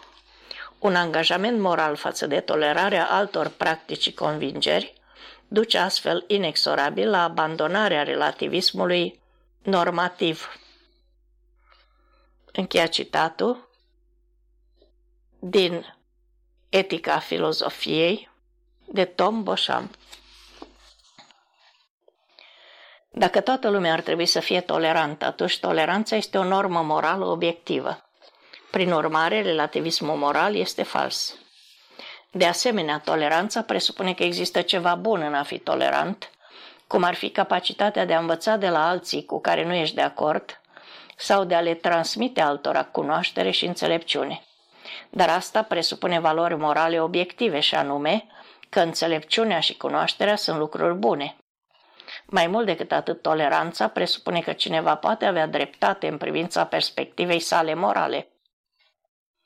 Altfel spus, se pare că o parte a motivației de a pleda în favoarea toleranței este de a încuraja pe oameni să fie deschiși la posibilitatea de a dobândi adevăr și înțelegere, paranteză, inclusiv adevăr și înțelegere de ordin moral, de la altcineva care le poate avea. Dacă așa stau lucrurile, atunci adevărurile morale obiective există pentru ca omul să poată învăța. 2. Relativismul reprezintă el însuși o poziție îngustă și intolerantă. În definitiv, relativistul afirmă în termeni dogmatici că nu există adevăr moral. Pentru a ilustra această afirmație, să ne gândim la un dialog, paranteză bazat vag, pe un schimb de replici real, între o profesoară de liceu și eleva ei, Elizabeth. Acest dialog este prezentat într-o formă ușor diferită în Francis Beckwith și Gregory Colk. Profesoara și instruiește clasa. Bine ați venit, dragi elevi, întrucât aceasta este prima noastră întâlnire, aș vrea să stabilim câteva reguli de bază. În primul rând, pentru că nimeni nu deține adevărul despre moralitate, ar trebui să fiți receptivi la părerile colegilor voștri. Profesoara observă mâna ridicată a lui Elizabeth care întreabă Dacă nimeni nu deține adevărul, nu este ăsta un motiv bun să nu fiu atentă la ce au de spus colegii mei? Până la urmă, dacă nimeni nu deține adevărul, de ce ar trebui să-mi pierd timp ascultându-i pe alți oameni și părerile lor? La ce bun? Numai dacă cineva deține adevărul are rost să fie receptiv, nu credeți? Nu, nu cred. Pretinzi cumva că știi adevărul? Nu e puțin cam arogant și dogmatic să o faci? Deloc. Mai degrabă mi se pare că este dogmatic și arogant să afirm că nicio persoană de pe pământ nu cunoaște adevărul. În definitiv, ați întâlnit cumva cu toate persoanele din lume și le-ați chestionat într-un mod exhaustiv? Dacă nu, cum puteți face o asemenea afirmație? În plus, eu cred că este de fapt contrariul aroganței să declar că îmi voi schimba părerile ca să le fac să corespundă adevărului, indiferent unde și când îl găsesc. Și dacă se întâmplă să consider că am un motiv întemeiat de a crede că eu cunosc adevărul și că aș dori să-l împărtășesc cu dumneavoastră, de ce nu m-ați asculta? De ce ați desconsidera automat părerea mea înainte chiar de a fi rostită? Credeam că ar trebui să fim atenți la părerea fiecăruia. Va fi un semestru interesant. Un alt elev exclamă. Ăsta e adevărul, făcând clasa să izbucnească în râs. 3. Relativismul este discriminatoriu, exclusivist și partizan. Poate părea ciudat să spui așa ceva de vreme ce relativistul afirmă că punctul său de vedere este nediscriminatoriu, inclusivist și neutru când vine vorba de convingeri morale. Să ne gândim însă la următoarele lucruri. În primul rând, relativistul spune că dacă crezi într-un adevăr moral obiectiv, greșești. Ca atare, relativismul este discriminatoriu. În al doilea rând, de aici rezultă că relativismul exclude convingerile tale din domeniul opțiunilor legitime. Astfel, relativismul este exclusivist. Și în al treilea rând, pentru că relativismul este exclusivist, toți non-relativiștii se descalifică automat ca membri ai partidului gândirii corecte în ghilimele. Relativismul este deci partizan. Toleranța are sens doar în cadrul unei ordini morale, căci într-un asemenea cadru se poate justifica din punct de vedere moral tolerarea anumitor lucruri și netoler- netolerarea altora. Toleranța fără un cadru moral sau toleranța absolută duce la un relativism dogmatic și astfel la intoleranță față de orice punct de vedere care nu îmbrățișează relativismul. 4. Toleranța, în ghilimele relativismului moral, fie aprobă în mod tacit barbarismul, fie se contrazice singură. După cum am arătat mai sus, unii relativiști morali îmbrățișează toleranța, deoarece cred că o asemenea poziție este potrivită având în vedere diversitatea de tradiții morale și culturale din lumea astăzi. Autorul umanist Xiaorong Li atrage atenția asupra erorii intrinsece acestui raționament. Existența diversității morale nu face nimic pentru a justifica faptul că ar trebui să respectăm diferitele valori morale decât face existența bolii, foamei, torturii, sclaviei, pentru a justifica faptul că ar trebui să le recunoaștem importanța. Astfel, afirmațiile empirice nu constituie o bază corespunzătoare pentru elaborarea unor principii morale precum nu judeca niciodată alte culturi sau trebuie să tolerăm valori diferite. Ce se întâmplă dacă cultura respectată sau tolerată tratează fără respect persoanele cu păreri diferite și pledează pentru violență împotriva lor? Când o fată luptă să scape de circumciziunea genitală ori de strangularea piciorului, ori de o căsătorie aranjată, când o văduvă nu vrea să fie incinerată în cinstea soțului mort, relativistul e obligat să respecte în ghilimele obiceiurile culturale sau tradiționale de care indivizii încearcă să scape. Procedând așa, relativistul nu numai că manifestă lipsă de respect față de individ, ci aprobă de fapt temeiul moral pentru tortură, viol și crimă. În chestiuni de ordin moral, relativiștii etici nu pot rămâne sub nicio formă neutri. Sunt atașați fie de individ, fie de forța dominantă dintr-o cultură. Cuvinte repetate. În chestiuni de ordin moral, relativiștii etici nu pot rămâne sub nicio formă neutri, sunt atașați fie de individ, fie de forța dominantă dintr-o cultură.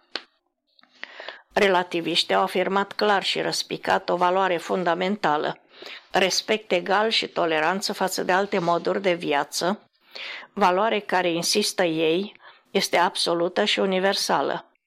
Relativismul etic este astfel dezavoat de el însuși. Cuvinte subliniate, relativismul etic este astfel dezavoat de el însuși. Încheia citatul de Xiaorong Li. Dumnezeu și moralitatea.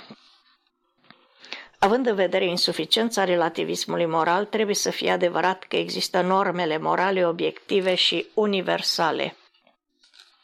Raționamentul pe care îl prezint în această secțiune a fost elaborat de Gregory Kolki în Relativism, capitole 14 și 15. Prezentarea mea din capitolul de față se deosebește puțin de varianta dată de Kulk, raționamentului. Argumentul prezintă afinități și cu argumentul lui C.S. Lewis din creștinismul redus la esențe. Dar, dacă există, care este sursa lor? De unde provin? Voi căuta să arăt că Dumnezeul teismului explică cel mai bine existența normelor morale, universale și obiective. Pledoaria pe care o voi face aici nu constituie cu siguranță o dovadă irefutabilă a existenței lui Dumnezeu. Ea seamănă mai mult cu rechizitoriul procurorului, care urmărește să stabilească vinovăția unui inculpat pe baza unor dovezi indirecte. Cu alte cuvinte, având în vedere amprentele în ghilimele pe care le găsim lăsate pe normele morale, când reflectăm la natura lor, prezența lor se explică cel mai bine ca rezultat al mâinii și minții Dumnezeului teismului. Deși putem respinge această concluzie, paranteza, adică putem conchide că există o îndoială rațională în ghilimele, este dificil de conceput o mai bună explicație pentru dovezile existente luate în întregime. În termenii filozofului Paul Copan, valorile morale obiective se simt în largul lor într-un univers teist. Dată fiind existența lui Dumnezeu, realismul moral este firesc. Dat fiind însă un univers ateu, moralitatea obiectivă, împreună cu presupozițiile ei privind demnitatea umană, drepturile omului și responsabilitatea morală, este nefirească, surprinzătoare și bizară, în ghilimele, încheia citatul din Paul Copan. Natura moralității Dată fiind existența normelor morale, putem face câteva observații în legătură cu ele. În primul rând, sunt cunoscute, căci dacă nu ar fi cunoscute, ar trebui să devenim sceptici morali. Critica de mai sus a relativismului moral arată însă că scepticismul moral nu este o opțiune. În al doilea rând, normele morale nu sunt de natură fizică. Ele nu au proprietăți fizice precum întinderea, greutatea, înălțimea și nu sunt alcătuite din substanțe chimice, particule sau alte părți care pot fi măsurate prin instrumente științifice. Noi nu le descoperim folosindu-ne organele de simț, mai degrabă le întâlnim prin introspecție și reflexie. Astfel, dacă regulile morale există și ele nu sunt de natură fizică, Materialismul este fals, ca și concepție despre lume și viață. În al treilea rând, normele morale sunt o formă de comunicare, o activitate în care, prin afirmații, o minte comunică altei minți ceva cu înțeles. Normele morale se găsesc în imperative, paranteză de exemplu, trebuie să-ți ții promisiunile. Porunci, paranteză ordine, paranteză de exemplu, țineți promisiunile. Și caracterizări, paranteză de exemplu, ținerea promisiunilor este un lucru bun. În al patrulea rând, există o obligativitate intrinsecă a normelor morale. După cum spune Gregory Cuclă, normele morale au o forță pe care o putem de fapt simți înainte de orice comportament, subliniat înainte. Aceasta se numește obligativitate, acel trebuie în ghilimele al moralității. Ea face apel la voința noastră, constrângându-ne să acționăm într-un anumit fel, cu toate că putem să nu îi luăm în seamă forța și să alegem să nu îi dăm ascultare. Încheia citatul din cuclă. În al cincilea rând, atunci când încălcăm o regulă morală clară și importantă, o facem de obicei însoțiți de sentimente de vinovăție dureroasă și uneori de rușine, deoarece suntem conștienți de eșecul nostru moral și ne dăm seama că merităm să fim pedepsiți. Numai sociopații reușesc să-și înfrângă conștiința cu totul. Sursa moralității Normele morale, așadar, sunt realități nemateriale cunoscute ce constituie o formă de comunicare, pentru care avem un sentiment de obligativitate și în privința cărora simțim o vinovăție dureroasă când le încălcăm. Cred că nu există decât trei surse posibile ale acestor norme morale. 1. Ele sunt o iluzie.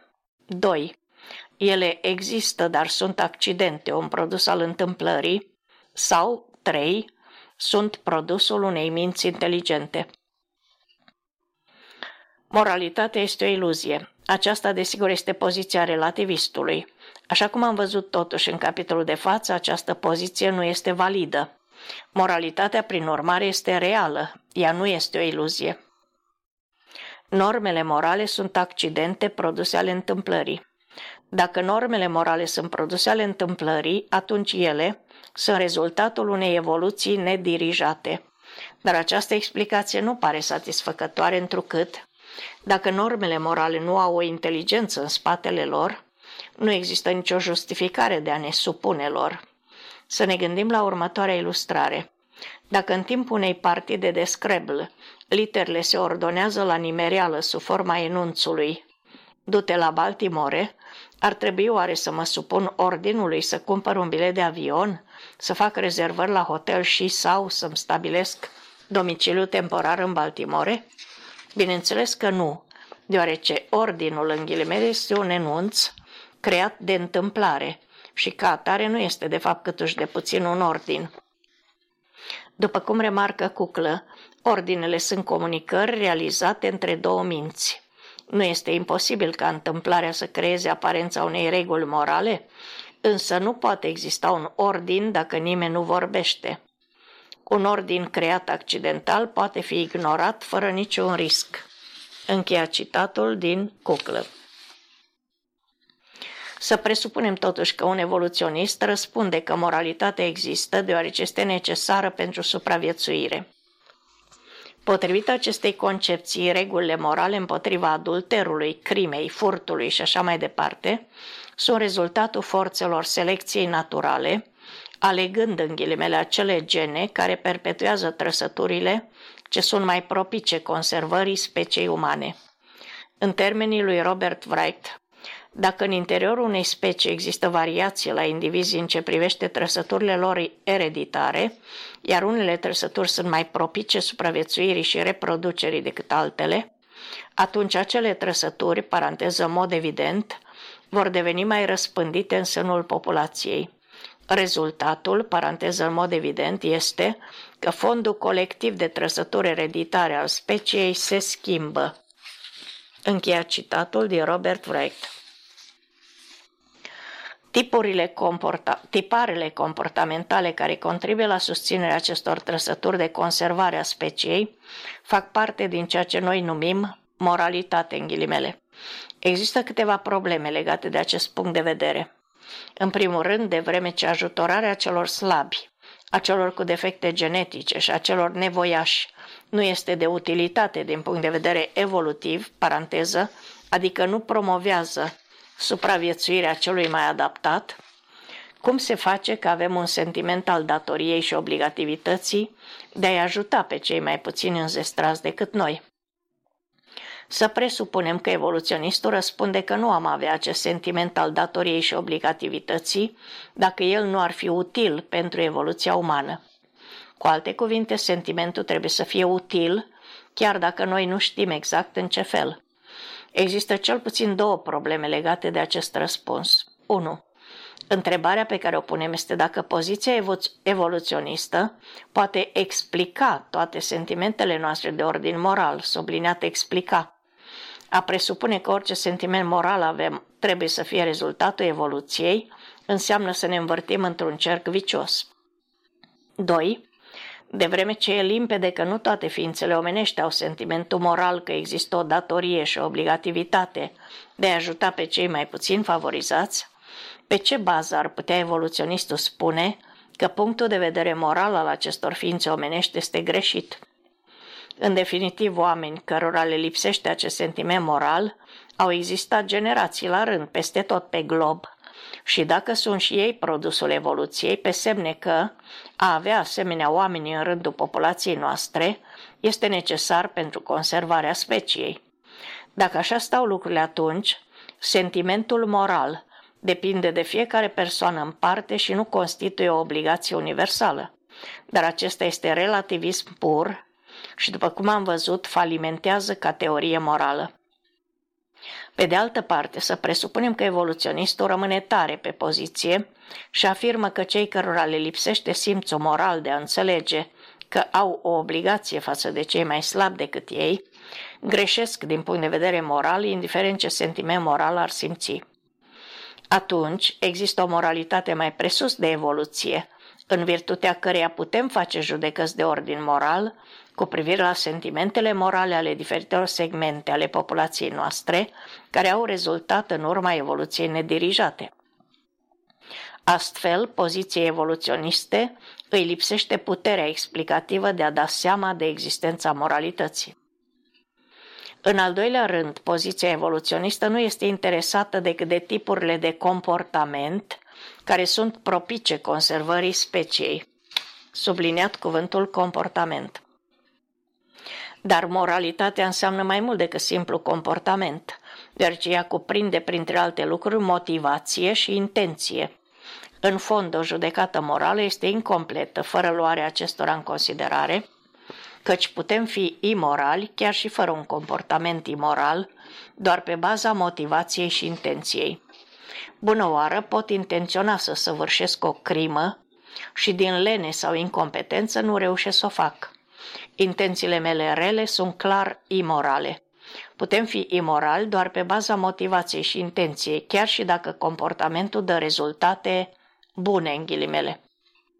De exemplu, dacă am de gând să pun piedică cuiva ca să-i fac rău, dar gestul meu face ca respectivul să nu fie lovit de o mașină și în felul acesta să-i fie salvată viața, rezultatele sunt bune chiar dacă ceea ce am făcut a fost clar imoral.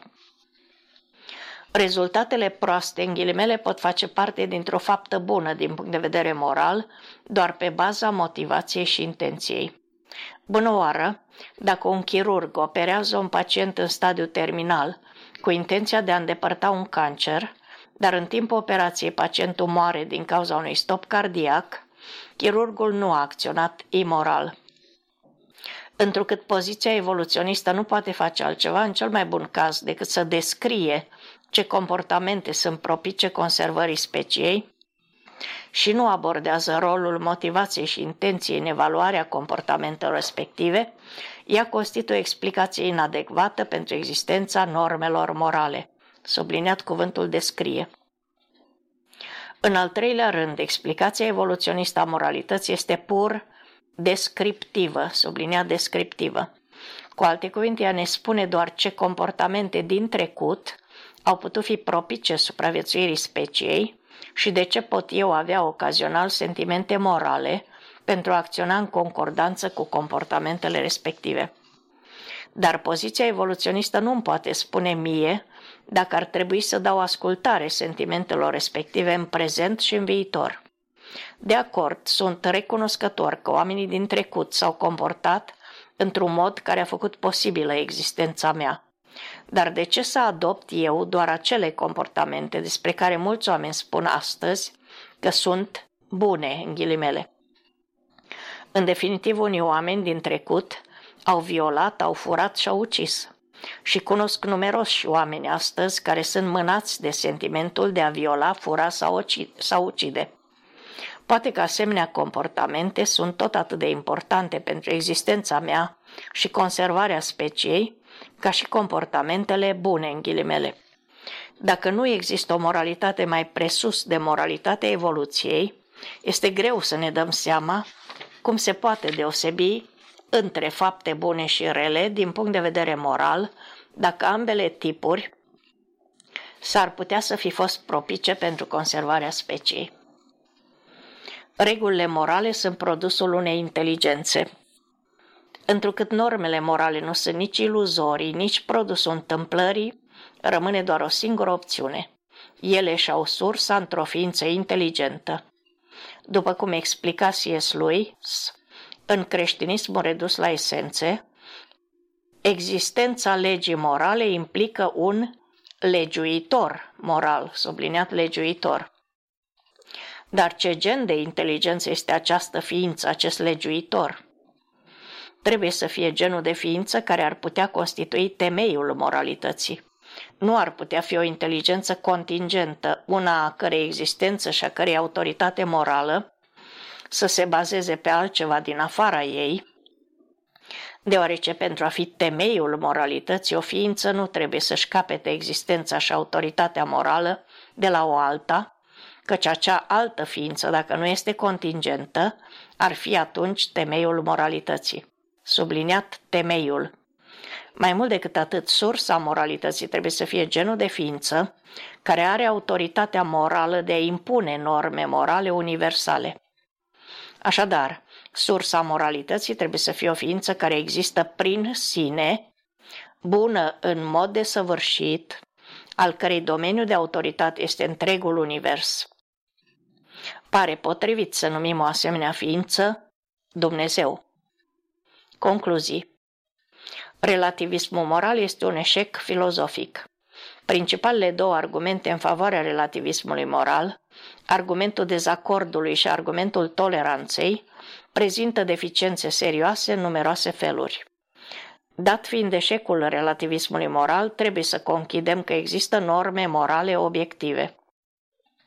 De vreme ce ele există, moralitatea nu poate fi o iluzie, iar dacă nu este o iluzie, ea este sau un produs al evoluției nedirijate, paranteza adică al întâmplării, sau al unei inteligențe de sine stătătoare. Am văzut că cea de-a doua opțiune este în mod clar mai justificată. Astfel, normele morale obiective care există sunt explicate cel mai bine prin existența unei ființe pe care o numim Dumnezeu.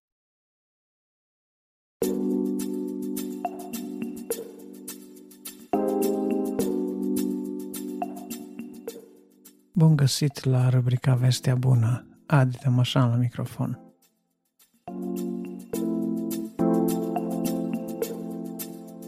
Astăzi am să împărtășesc cu dumneavoastră câteva gânduri din Psalmul 15 care spune așa Doamne, cine va locui în cortul Tău? Cine va locui pe muntele Tău cel sfânt? Cel ce umblă în neprihănire, cel ce face voia lui Dumnezeu și spune adevărul din inimă. Acela nu clevetește cu limba lui, nu face rău semenelui său și nu aruncă o cară asupra aproapelui său. El privește cu dispreț pe cel vrednic de disprețuit, dar cinstește pe cei ce se tem de Domnul. El nu-și ia vorba înapoi dacă face un jurământ în paguba lui, el nu-și dă banii cu o dobândă, și nu ia mită împotriva celui nevinovat. Cel ce se poartă așa nu se clatină niciodată. Gândindu-mă la psalmul 15, nu pot să spun decât că acest psalm este psalmul verticalității. Este, dacă vreți, psalmul tăriei, acelui care este atât de tare ca și casa lui Dumnezeu. Casa lui Dumnezeu este o casă tare, este zidită pe stâncă, pe stânca aceasta care este Hristos, așa că nimic nu poate clătina. Și așa este și omul care este plăcut lui Dumnezeu. Omul acesta care va locui în casa Domnului este tare ca și casa Domnului. De aceea psalmul se și termină cu El nu se clatină niciodată. Este stabil ca o stâncă. Care este acest om? Care este tipul acestui om? Este omul care este neprihănit, adică fără vină, este omul care umblă după voia lui Dumnezeu, este omul care, mai mult ca orice, își păzește inima și gura de orice ar putea fi păcat. Cu gura putem face multe greșeli, clevetind, murmurând, vorbind împotriva aproapelui, ocărând aproapele și așa mai departe. Și să nu uităm că Scriptura vorbește într-o altă parte de acei oameni care cu aceeași limbă binecuvântă pe Dumnezeu, dar cu aceeași limbă îi blastămă pe oameni. Și iată că un astfel de comportament, o astfel de atitudine nu este compatibilă în niciun fel cu caracterul omului statornic, întocmai ca și casa lui Dumnezeu. Îmi place psalmul acesta pentru că este scurt, este concis, pentru că are în el toată esența omului pe care îl vrea Dumnezeu. Dumnezeu vrea să aibă lângă el pe oamenii aceia care sunt fără vină, care sunt neprihăniți și suntem neprihăniți pentru că Isus ne-a făcut neprihăniți. Vrea să aibă lângă el pe aceia care fac voia lui și voia lui este bună, plăcută și desăvârșită și o găsim scrisă în Sfânta Scriptură. Vrea să aibă pe oamenii de caracter care atunci când au spus ceva cu limba lor se țin de ceea ce au spus, oameni de cuvânt și noi numim oamenii care își țin cuvântul ca fiind oameni de caracter. El nu și ia cuvântul înapoi chiar dacă a făcut o făgăduință, o promisiune în paguba lui, și omul acesta tot așa, spune Scriptura, nu-și dă banii cu dobândă. Să nu uităm că în Israelul acelor zile exista o lege care interzicea evreilor să împrumute bani cu dobândă altor evrei. Așa că, dacă vreți, expresia nu-și dă banii cu dobândă este dincolo de ceea ce înseamnă în mod literal lucrul acesta a nu-ți da banii cu dobândă. Dacă vreți, omul care nu-și dă banii cu dobândă se referă la omul acela care este dispus să-l ajute pe cel care este în nevoie, în nenorocire, într-o situație dificilă, la strâmtorare. Acesta este generic numit omul care nu-și dă banii cu dobândă. Omul acesta nu vede din uh, strâmtorarea fratelui său o pricină de a face profit, ci vede un bun motiv să ajute pe cel aflat în strâmtorare. Așa face caracterul omului adevărat, caracterul omului pe care Dumnezeu îl dorește, caracterul celui care va locui pentru veșnicie pe muntele Domnului cel Sfânt și noi sperăm să facem parte din prototipul omului care va locui totdeauna în casa Domnului. Acesta era dezideratul lui David și vom găsi scris în alți psalmi că el nu-și dorește nimic mai mult altceva decât să locuiască toată viața lui în curțile casei Domnului. Este un fel smerit de a spune că nu-și dorește nimic mai mult decât a sta totdeauna în prezența lui Dumnezeu. Pentru că împăratul avea dreptul să meargă în jurul preoților și avea dreptul să meargă în templu mult mai mult decât mergeau oamenii de rând în simplele curți înconjurătoare ale templului. Arată că David se mulțumește cu prezența Domnului ca fiind cel mai fericit și mai de dorit loc din lume. Domnul să ne ajute să iubim prezența Lui și Domnul să ne ajute să ne încadrăm în caracterul omului care nu se clatină niciodată. Amin.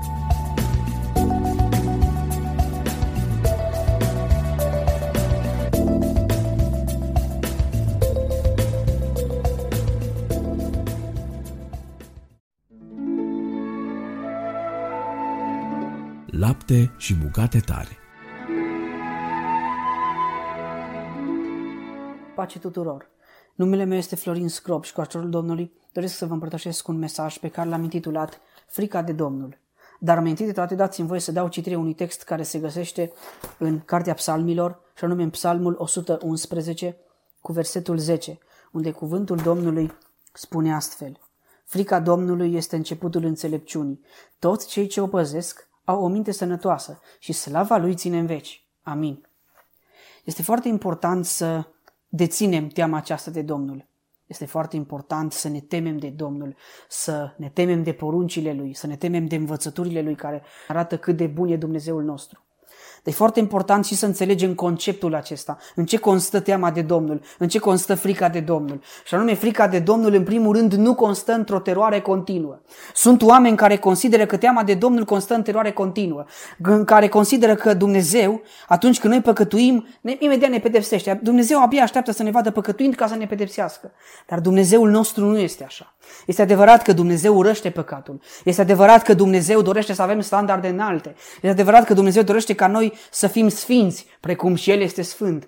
Dar Dumnezeul nostru dorește ca atunci când păcătuim, pentru că El știe că noi nu putem fi desăvârșiți, Dumnezeu dorește ca noi să ne întoarcem la El cu pocăință. Dumnezeu dorește ca noi să venim la El și să ne închinăm înaintea Lui și să venim cu pocăință înaintea Lui totodată. Dacă păcătuim, avem un mijlocitor care este Domnul nostru Isus Hristos, slăvit și glorificat să fie numele în vecii vecilor. Amin. Așadar, teama de Domnul nu este teroare continuă. Este bine să ne temem de Domnul, să avem reverență față de Domnul, să avem respect de cuvântul Domnului, să ne gândim că dacă păcătuim, Dumnezeu se supără și de Dumnezeu nu-i plece păcatul. Dar trebuie să înțelegem că teama de Domnul este altceva. Și anume, cuvântul Domnului ne arată prin cuvântul său ce este teama de Domnul. Și dați-mi voie să aduc în atenția dumneavoastră câteva pasaje prin care putem vedea care este teama de Domnul. Și anume, teama de Domnul este înțelepciunea. Și în aceasta constă înțelepciunea. Și în Cartea Iov, capitolul 28, cu versetul 28, cuvântul Domnului spune astfel. Apoi a zis omului, iată, frica de Domnul, aceasta este înțelepciunea, depărtarea de rău este priceperea. Este foarte important să înțelegem că dacă ne temem de Dumnezeu, vom fi înțelepți, pentru că temându-ne de Domnul cunoaștem poruncile Lui, pentru că noi vom dori să învățăm din poruncile Lui dacă ne temem de Domnul. Doresc să învăț cuvântul Său, voi cunoaște cuvântul Său, voi înțelege că trebuie să mă depărtez de rău și când mă depărtez de rău, prin aceasta arăt că sunt înțelept. În ochii lui Dumnezeu voi fi înțelept dacă mă voi depărta de rău. Și Domnul să ne ajute ca noi să ne depărtăm de rău. Totodată, în Cartea Proverbelor, capitolul 9, cu versetul 10, cuvântul Domnului spune astfel. Începutul înțelepciunii este frica de Domnul și știința sfinților este priceperea. Frica de Domnul ne poate însemna și înțele- începutul înțelepciunii. Vom începe să devenim înțelepți în ochii lui Dumnezeu și chiar și din punct de vedere omenesc vom începe să fim înțelepți în momentul în care ne temem de Domnul și în momentul în care Vom veni la Dumnezeu și ne vom adânci în a cerceta cuvântul Său cel Sfânt. Chiar dacă unii oameni poate nu vor aprecia lucrul acesta, dar cuvântul Domnului, pentru că deține înțelepciunea, oamenii că vor dori sau nu, vor recunoaște că prin faptul că studiem cuvântul Domnului suntem înțelepți. Nu prin puterile noastre, ci prin faptul că Dumnezeul nostru ne dă înțelepciune prin cuvântul Său cel Sfânt. De asemenea, sunt oameni care ne socotesc cuvântul Domnului. Sunt oameni care nu se tem de Domnul. Și observăm că tot în Cartea Proverbelor găsim scris un verset care este oarecum dur, dar este adevărat și doresc ca Domnul să ne facă să înțelegem cu adevărat ce este de făcut și ce trebuie să facem. Și în Cartea Proverbelor, capitolul 1 cu versetul 7, cuvântul Domnului spune astfel. Frica Domnului este începutul științei, dar nebunii ne socotesc înțelepciunea și învățătura. Este foarte important să înțelegem că dacă vom ne socoti frica de Domnul, dacă nu ne vom teme de Domnul și dacă vom ne socoti teama aceasta de Domnul, automat vom ne socoti și înțelepciunea și învățătura. O vom ne socoti, pentru că dacă nu ne temem de Domnul, ne socotim și celelalte lucruri care țin de Dumnezeu. Și Domnul să ne ferească de așa ceva și să ne ajute ca să împlinim cuvântul Domnului și să ne temem de Domnul. În cartea Eclesiastul, capitolul 12 cu versetul 13, găsim scris un lucru foarte important. Și haideți mai întâi de toate să ne punem întrebarea de ce să ne temem de Domnul?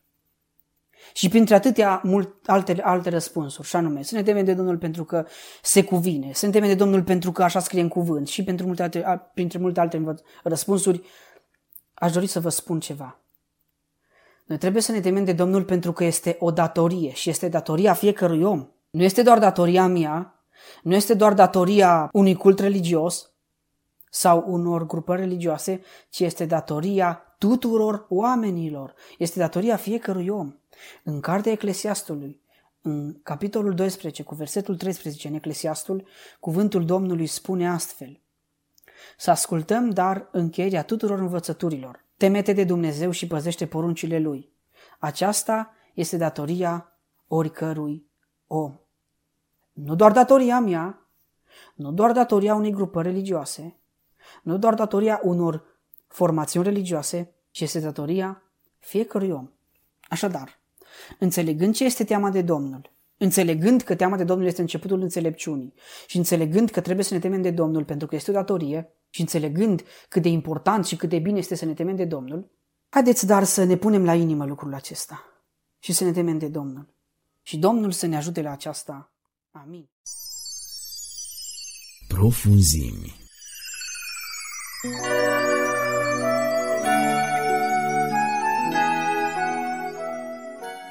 Bun găsit, dragi ascultători, la microfon, Cristi Simion. Suntem în cadrul rubricii Profunzim. Avem o meditație de Carmen Motora, clipa de adevăr cu Dumitru Tudorache și o poezie recitată de Marius Motora. Haideți să ascultăm spre slava lui Dumnezeu.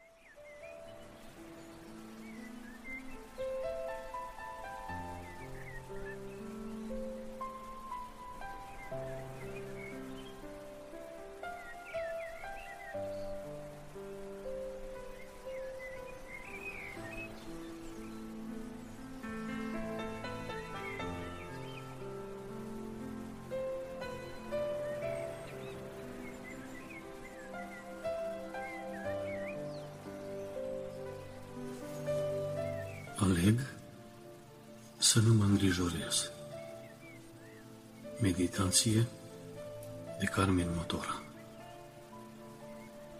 Nu vă îngrijorați de nimic, ci în orice lucru aduceți cerurile voastre la cunoștința lui Dumnezeu și pacea Lui, care întrece orice pricepere, va păzi inimile și gândurile în Hristos Isus.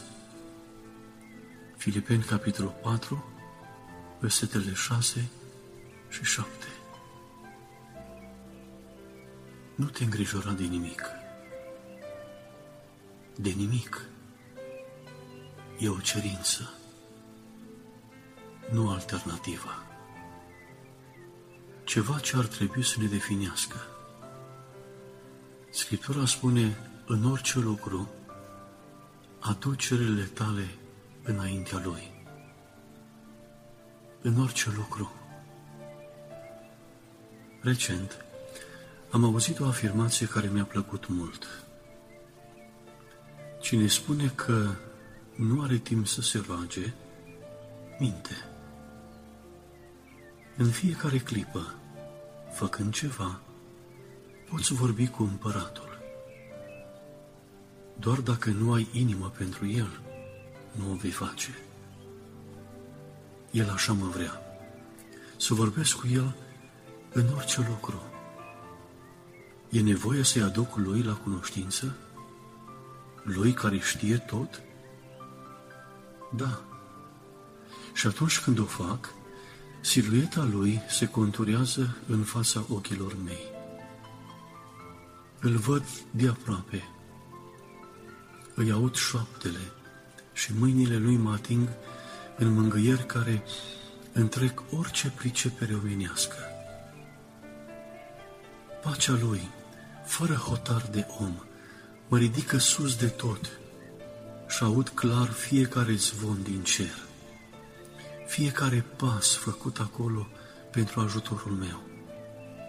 Da, acolo se pun toate în mișcare când vorbim și pacea Lui e de fapt privirea mea în cer, vederea planurilor făcute acolo de împărat pentru mine.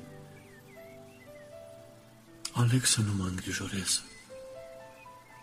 Nu pentru că nu mi-e greu, ci pentru că cerul și forfota lui sunt acea pace care întrece mintea mea omenească. Fără ea, sunt doar un simplu om.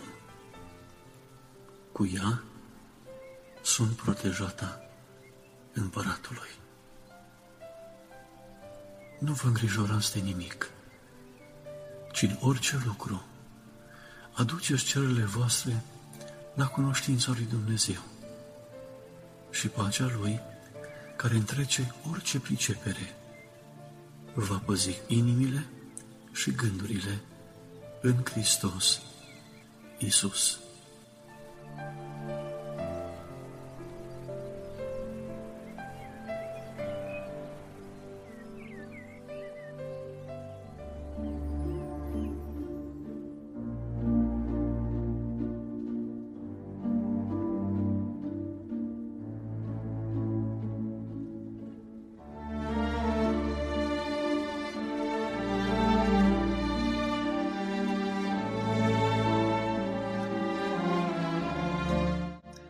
Sănătatea minții. Mulți oameni dau vina pe moștenirea pe care au uh, dobândit-o de la părinți, de la bunici, din pricina mediului în care au crescut. Dau vina pe educația precară pe care au primit-o. Și nu putem spune că lucrul acesta nu este adevărat, că toți acești factori factorul genetic, educația și mediul nu influențează mai mult sau mai puțin evoluția viitoare a unui uh, copil. Cu toate astea, avem o veste bună pe care o găsim chiar în Scriptură. Într-o anumită împrejurare, când am fost întrebat ce carte de educație aș recomanda tinerilor, copiilor, am spus uh, în primul rând Biblia și interesant este că acolo putem găsi lucruri din toate domeniile vieții noastre. Iar în privința educației, Apostolul Pavel spune un lucru, că mintea noastră devine activă, devine o minte mare, o minte dezvoltată prin întrebuințare. Deci nu prin moștenire, ci prin întrebuințare. Adică să ne facem un obicei bun din a gândi, din a memora lucruri bune, din a reflecta. Suntem îndemnați foarte mult să reflectăm, să medităm, cu alte cuvinte, să petrecem timp în rugăciune. Spunea cineva că el nu se poate ruga decât câteva minute pentru că nu are ce să-i spună lui Dumnezeu, ce poate să-i spună mai mult de două, trei minute. Și atunci uh, altcineva l-a întrebat, bine, când, uh, când erai îndrăgostit, ce discutai cu, sau aveai ce să discuți cu prietena ta? Te plictiseai? Cum trecea timpul? Dacă ai fi stat mai mult timp, ți-ar fi părut rău sau nu aveai ce să vorbești? Sau dacă tăceai, pentru că erau momente când tăceați, oare atunci nu vă spuneați nimic? Nu vă transmiteați lucruri, emoții, sentimente, gânduri, chiar și atunci când tăceați? Vedeți, când oamenii sunt îndrăgostiți, vorbirea lor este mult mai înceată, pentru că atunci vorbesc inimile atunci când se apropie. Cu cât vorbirea este mai tare, cu cât glasul este mai ridicat, cu cât se ajunge la țipete, la urlat, acesta reprezintă un semn clar al depărtării inimilor acelor oameni. Dar să revenim la tema noastră. Deci, prin întrebuințare, prin uh, folosirea acestui dar minunat pe care l-am primit de la Dumnezeu, acestor capacități de analiză, de sinteză, de abstractizare, de generalizare, logica și așa mai departe, sunt uh, capacități pe care trebuie să le întrebuințăm, să le folosim zilnic pentru a ne dezvolta mintea. Dar revenind la ceea ce moștenim, haideți să ne oprim la, la un lucru. E clar că moștenim frica. Frica de, de necunoscut. Când copilul este mic, este amenințat de multe ori cu bau-bau, nu? că este supat. Sau cu, că este la ușă sau la geam sau știu și eu, tot felul de astfel de metode pentru ca părinții să depășească anumite momente fără să se gândească că prin ceea ce spunem, prin ceea ce facem și prin exemplul nostru, noi de fapt condiționăm evoluția viitoare a acestui copil. Și trebuie să recunoaștem că frica aceasta este prezentă în, în cazul tuturor și chiar și în cazul adulților, deși sunt uh, ajunși la o anumită vârstă. Într-o anumită împrejurare, ucenicii Domnului Hristos traversau lacul cu barca sau Marea, cum se spunea, Marea Galilei și um, Domnul Hristos era și el acolo în barcă, dar dorme. Și la un moment dat s-a făcut o furtună atât de mare încât ei s-au spăimântat. Erau valuri uriașe, pentru uriașe, pentru că nu mai fuseseră până atunci atât de mari. Ei erau pescari, unii dintre ei, și obișnuiți cu, cu aceste calamități, să zicem așa, dar cu toate astea, frica le stăpânise, le uh, cuprinsese inimile. Atât de mult încât la început au încercat să se descurce pe cont propriu, să arunce apa din barcă, să, să-și țină echilibru cât mai mult, dar fiindcă ajunsese la un moment dat încât să creadă că nu se mai poate și că sunt pierduți, au strigat la Domnul Hristos. Doamne, nu-ți pasă că pierim? Iar Domnul Hristos le-a spus, le-a răspuns printr-o întrebare. De ce vă este frică? De ce vă este frică? Și acum, dacă stăm să ne gândim la ceea ce era acolo, nu? Nenorocirea care era în jurul lor, aveau motive să le fie frică, nu? Dar Domnul Hristos îi întreabă de ce vă este frică. Cu alte cuvinte, nu ar trebui să vă fie frică. Câtă vreme eu sunt cu voi. Fie că Domnul Hristos este prezent fizic, fie că este prezent în inima ta, n-ar trebui să-ți fie frică. Afară de aceasta, încercarea care vine peste cineva nu are rolul ca să-l facă să-i fie frică, nu are rolul să-l înspăimânte, ci scopul acestei încercări, de multe ori cu caracter didactic din partea Domnului Hristos, este ca să-l apropie pe acel om de Dumnezeu. Și cu cât încercarea este mai mare, cu atât apropierea de Dumnezeu este mai mare. Și dacă este să extrapolăm principiul Apostolului Pavel, acela că mintea se dezvoltă prin întrebuințare, atunci și relația lui Dumnezeu, relația dintre om și Dumnezeu, se întărește, se apropie prin dezvoltarea încrederii în Dumnezeu. Mai este un cuvânt atât de frumos în Scriptură pe care spune Apostolul Pavel și anume că Dumnezeu ne-a iubit pe când eram păcătoși. Adică ne-a iubit pe când eram răzvrătiți, pe când nu ne interesa de El, pe când nu vroiam să știm de El și pe când ne petreceam viața în păcat, în tot felul de lucruri care încălcau legea lui Dumnezeu. Dar El ne-a iubit încă de atunci.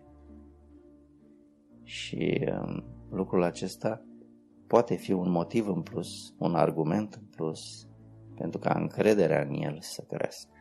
Dacă El ne-a iubit atunci, cu cât mai mult ne va iubi acum, dacă vom dori să ne oprim puțin din alergarea noastră și să-L ascultăm, să-i ascultăm cuvintele și să înțelegem că tot ceea ce se întâmplă în viața unui om care s-a oprit puțin să asculte pe Dumnezeu este spre binele lui, spre apropierea lui de Dumnezeu. Și bine ar fi să avem totdeauna în minte cuvintele pe care le spune Scriptura și Dumnezeu, și anume că Dumnezeu este dragoste.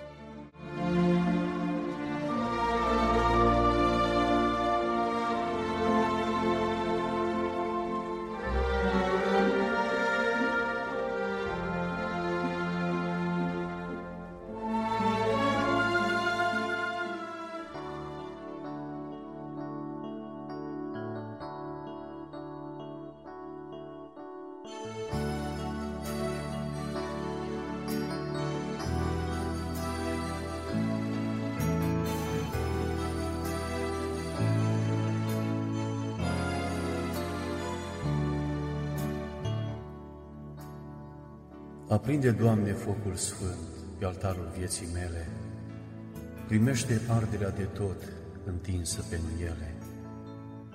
În inima și în dorul meu și în toată mea ființă, vreau Duhul Tău să-L simt mereu, că-și face locuință. Nu sunt decât un vreas uscat, că nu te am pe tine. Aprinde, Doamne, focul sfânt și pune viață în mine. Un far luminător să fiu și în mâna Ta făclie. Aprinde, Doamne, viața mea, ca robul în pustie. Prea mult pământ am adunat în sace de pierzare, că nu mai pot să adun nici har, nici binecuvântare. Iisuse, arde în mine tot ce e zbură și mândrie și să rămână dragostea și sfânta bucurie.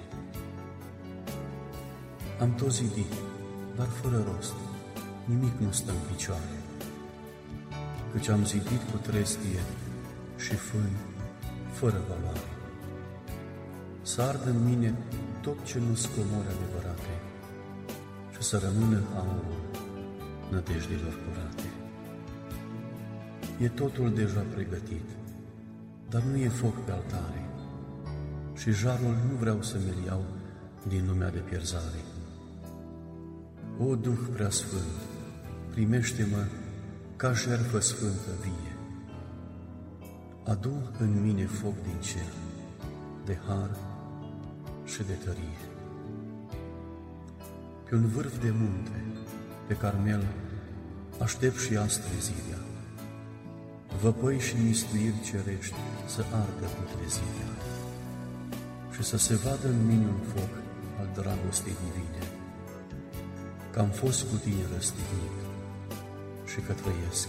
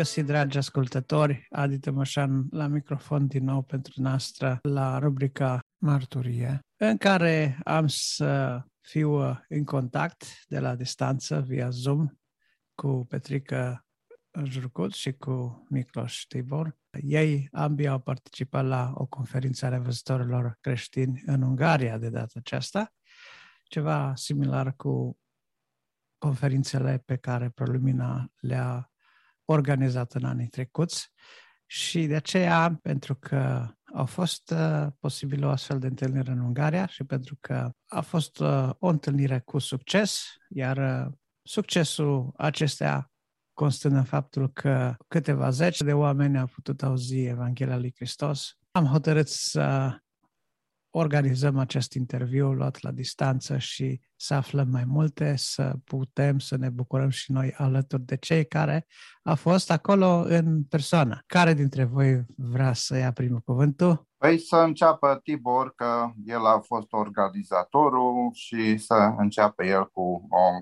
prezentare despre Ok.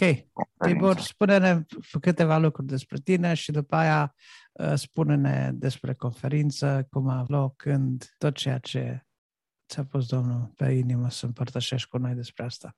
Mulțumesc! Din 1991 trăiesc în uh, Ungaria cu familia mea. Am fost la școală în Cluj și în București.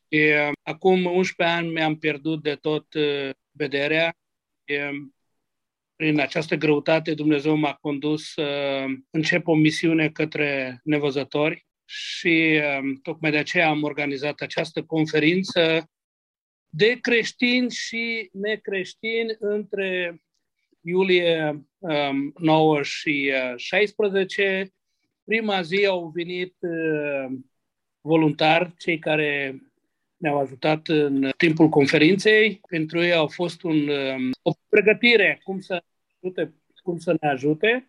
Mă bucur mult de tot că Petrică și Florica au participat la această conferință. În a doua zi, Petrică, prin mărturirea lui și prin ceea ce el a spus din cuvântul lui Dumnezeu și cum a explicat uh, Evanghelia, el uh, a pus o întrebare. Cine dorește să-L accepte pe Domnul Isus în uh, inima lui să se ridice acum în picioare?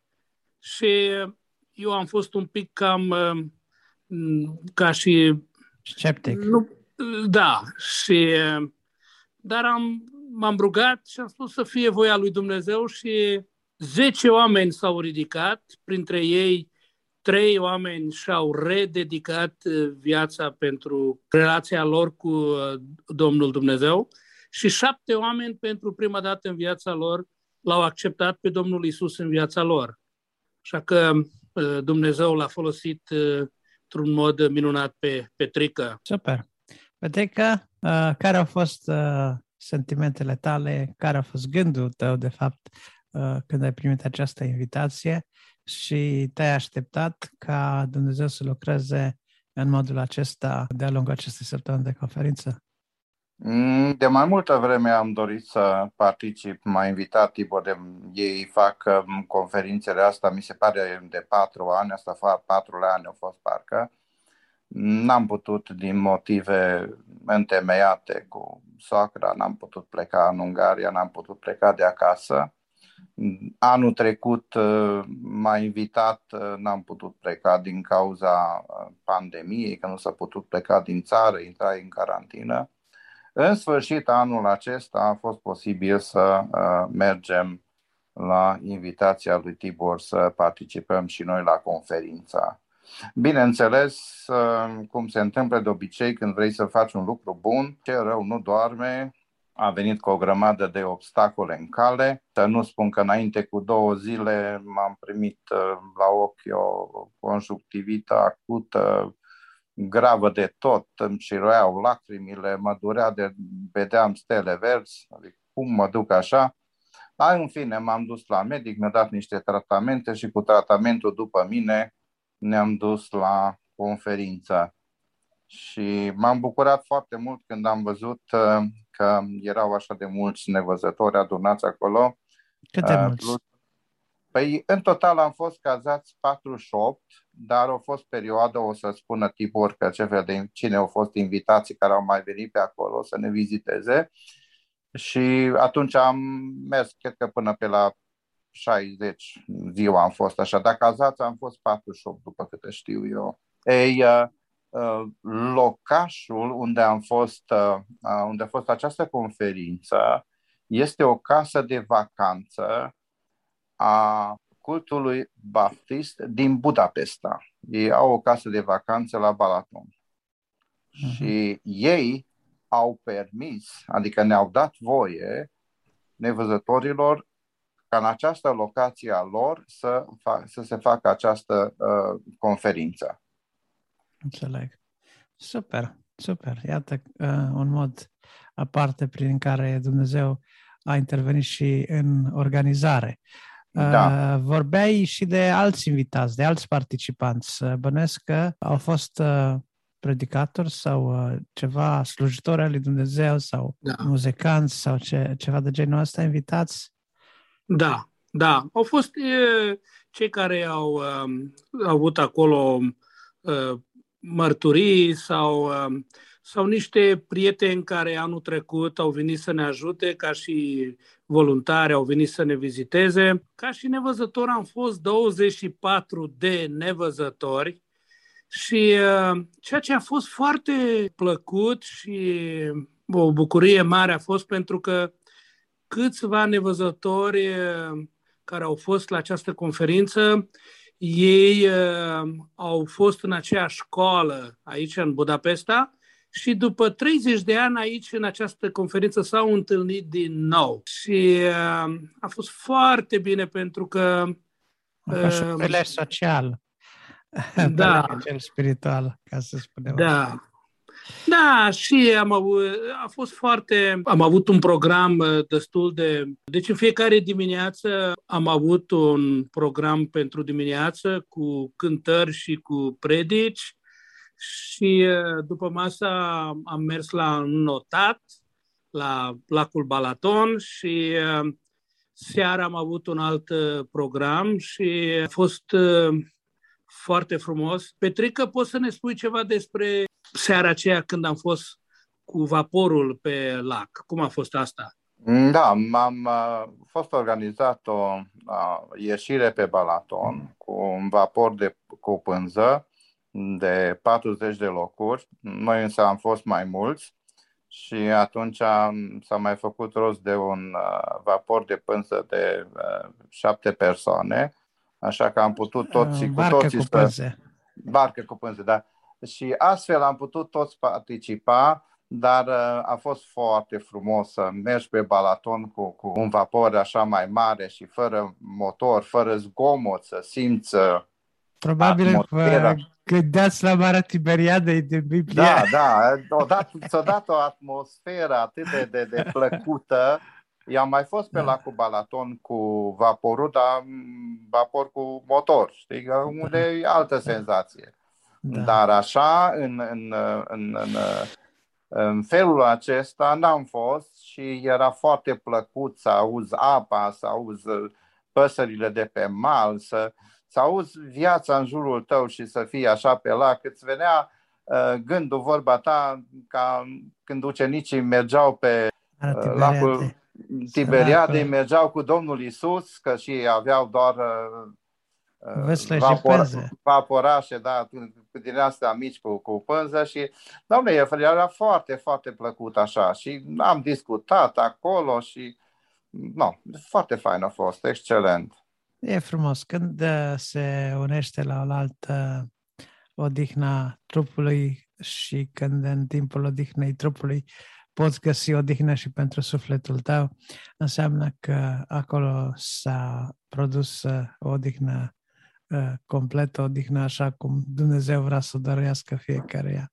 Da, frumos, foarte frumos. Uh, Se intenționează ca la anul să aveți uh, o altă conferință de același gen? Da, dorim uh, să organizăm și în, uh, în același loc uh, dorim să facem, dar după câte văd, uh, din ce în ce mai mulți uh, nevăzători doresc să participe la această conferință. Noi, în așa fel, organizăm conferința noastră ca ci- ne- nevăzătorii care uh, nu sunt creștini și acceptă că această conferință este creștină și ei se simt bine printre noi. Uh, De exemplu, un bărbat care are 30 ceva de ani, uh, nevăzător, își crește singur fetița. Uh, El nu este creștin, dar îi place mult de tot să vină să fie între noi pentru că poate să-și lase fetița de șapte ani liber și se simte bine fetița printre noi și Victor se simte bine.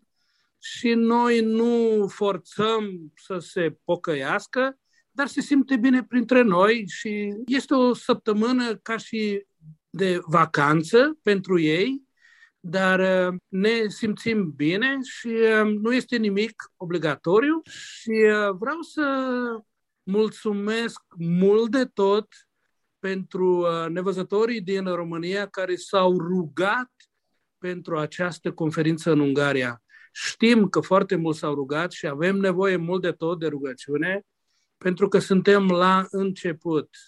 Da. Uh, Așa că vă mulțumesc mult de tot. Unde putem uh, afla date despre următoarele întâlniri? O adresă de e-mail, dată de contact, website. Avem o adresă de website în uh, limba maghiară și uh, engleză, bortimeuș.hu. Acolo puteți să mergeți pe website-ul nostru și acolo pe website-ul nostru va fi un, uh, un video de patru minuți despre tabăra care a fost pentru despre conferința care a fost acum în anul acesta. Okay, și bănuiesc că acolo avem și un formular de contact sau uh, uh, vom găsi informații legate de următoarele tabere care vor avea loc. Sigur, uh, da. Uh, deci adresa noastră de e-mail este info.bartimeuș.hu dar info prin... At, info at bartimeus.hu da, mulțumesc mult de tot. Scuzați-mă pentru că de 30 de ani n-am vorbit pe românește, un pic mă bălbăi. Da, da, uh, nicio problemă. Deci, prin Petrică puteți să aflați totul pentru că cu Petrică noi aproape săptămânal vorbim și abia aștept să merg la conferința din România când o să organizați dumneavoastră. Ok, ok. Ne pare bine să auzim asta. Vă mulțumim și o să încercăm să ținem și ascultătorii Prolumina la curent cu ce se întâmplă în Ungaria într-o lucrare similară cu a Proluminei. Și fie ca Dumnezeu să vă binecuvinteze, să vă răsplătească pentru efortul depus. Eu vă mulțumesc că ați acceptat uh, invitația aceasta de a împărtăși câteva știri despre acest eveniment cu cei de la ProLumina. Dumnezeu să vă dea har și binecuvântare. Mulțumim! Mulțumim! Enciclopedie Vulturul egiptean, o pasăre care a fost adăugată recent la lista viețuitoarelor care folosesc unelte. Despre această dovadă a existenței unui creator inteligent ne va vorbi astăzi la momentele creației Dr. Livius Percy. Manualele școlare continuă să afirme că omul este singurul animal care folosește unelte. O asemenea afirmație nu numai că spune că omul este doar un animal oarecare, dar și ignoră faptul că omul este creat după chipul lui Dumnezeu și de aceea are responsabilitate morală. Acest argument în sprijinul evoluției, că omul ar fi doar un animal care folosește unelte, a fost respins de tot mai multe descoperiri de animale care folosesc unelte. Una dintre viețuitoarele care au fost adăugate recent la lista celor care folosesc unelte este vulturul egiptean. De mărimea unui corb, vulturul egiptean se hrănește cu ouăle altor păsări. Dar pentru a ajunge la conținutul oului, vulturul caută o piatră de mărime potrivită pe care să o arunce pe ou și să-l spargă. Pietrele folosite sunt de obicei de mărime medie, suficient de mari ca să spargă ouăle, dar s-a observat că acești vulturi pot ridica pietre mai grele de o jumătate de kilogram. Ei ridică piatra și apoi îi dau drumul peste ou și reușesc să lovească ținta cam în jumătate din încercări. Faptul că există animale care folosesc unelte arată că această definiție evoluționistă a omului este complet inadecvată pentru a descrie ce suntem. Folosirea uneltelor nu este rezultatul unui progres evoluționar. Potrivit Bibliei, atunci când Adam și Eva au fost scoși din grădina Eden, li s-a dat și însărcinarea de a lucra pământul, arătând astfel că omul a folosit unelte de la bun început.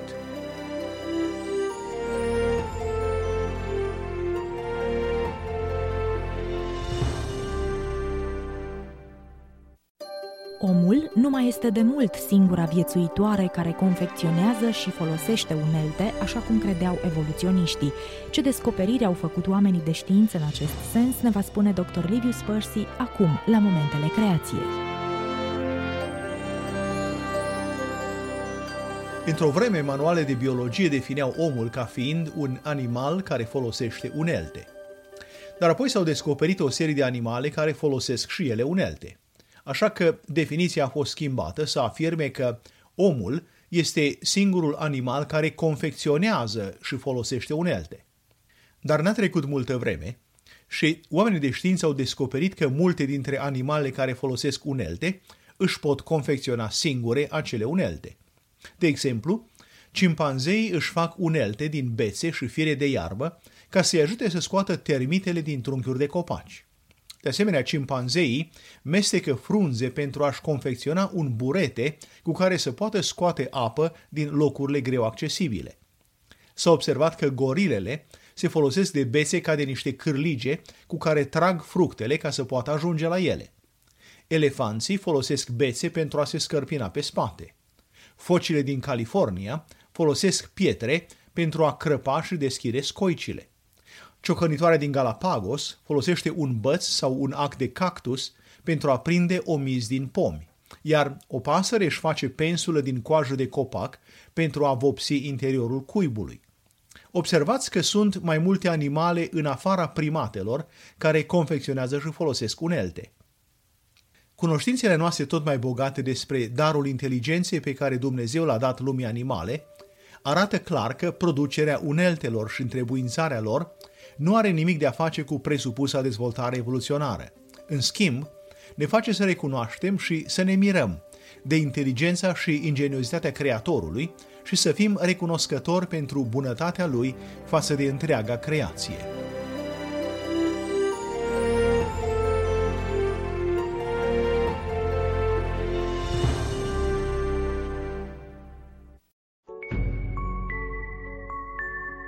Documentar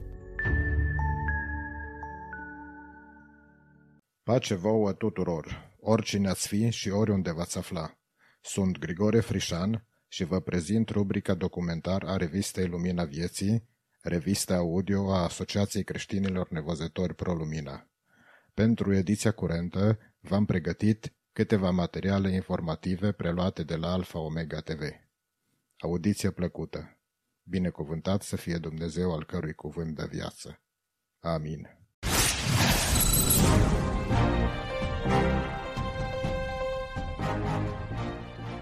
Legea în discuție ar putea reprezenta începutul sfârșitului avortului în America. O lege promulgată în Texas care interzice avortul unui făt cu bătăi de inimă a intrat în vigoare în această săptămână. Curtea a votat cu 5 la 4 pentru a respinge apelul de urgență pentru blocarea legii. Judecătorii pot avea în vedere provocări constituționale privind legea, însă în prezent legea este considerată o mare victorie în rândul comunității pro-viață.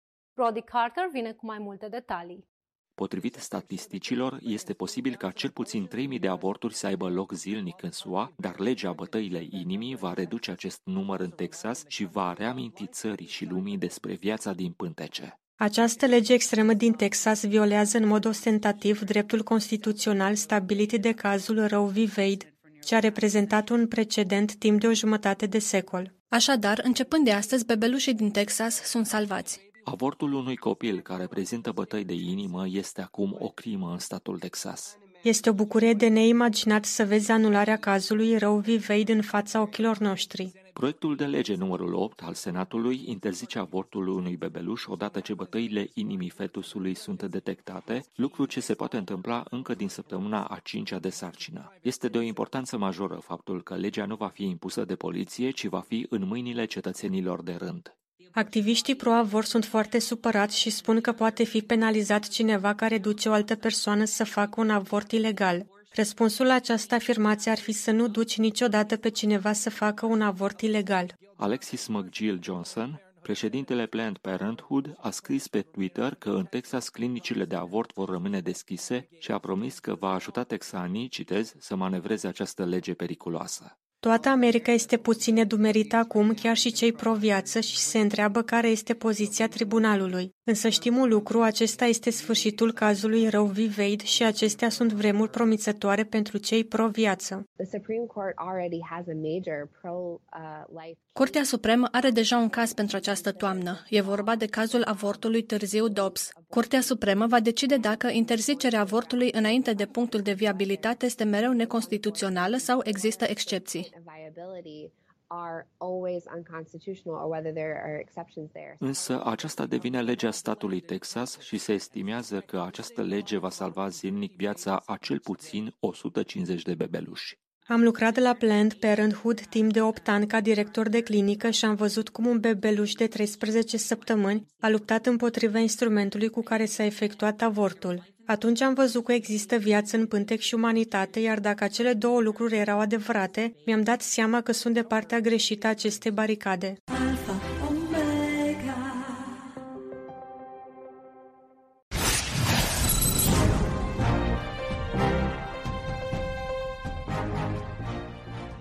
Evacuările cu ajutor și resurse private ajută mii de oameni să părăsească Afganistanul, în ciuda faptului că se vorbește despre o împotrivire intenționată din partea Departamentului de Stat al SUA.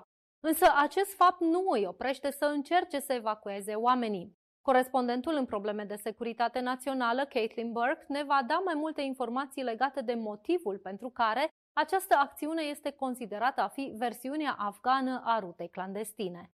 Potrivit Departamentului de Stat, misiunea din Afganistan a luat sfârșit. Acum accentul cade pe diplomație, însă pentru sute de cetățeni americani și mii de aliați afgani, care încă mai încearcă să părăsească țara, războiul încă nu s-a terminat. Oamenii mor și mulți alții vor mai muri deoarece nu pot părăsi țara, sunt blocați.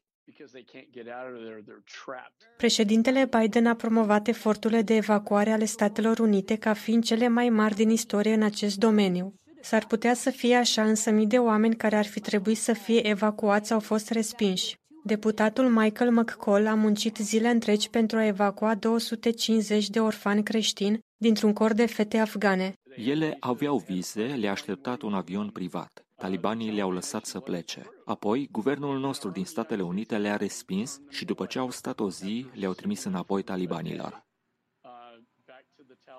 Joel Richardson de la Global Catalytic Ministries spune că în timpul eforturilor lor de evacuare au simțit o anumită împotrivire din partea Departamentului de Stat. Chiar în momentul în care Albania a dat undă verde și un avion cu refugiați era deja în aer, Departamentul de Stat nu a permis avionului să aterizeze. De fapt, a fost nevoit să se întoarcă. Așadar, ceea ce auziți la știri despre această evacuare de proporții față de ceea ce vedem pe teren este diferit, iar diferența este ca de la cer la pământ.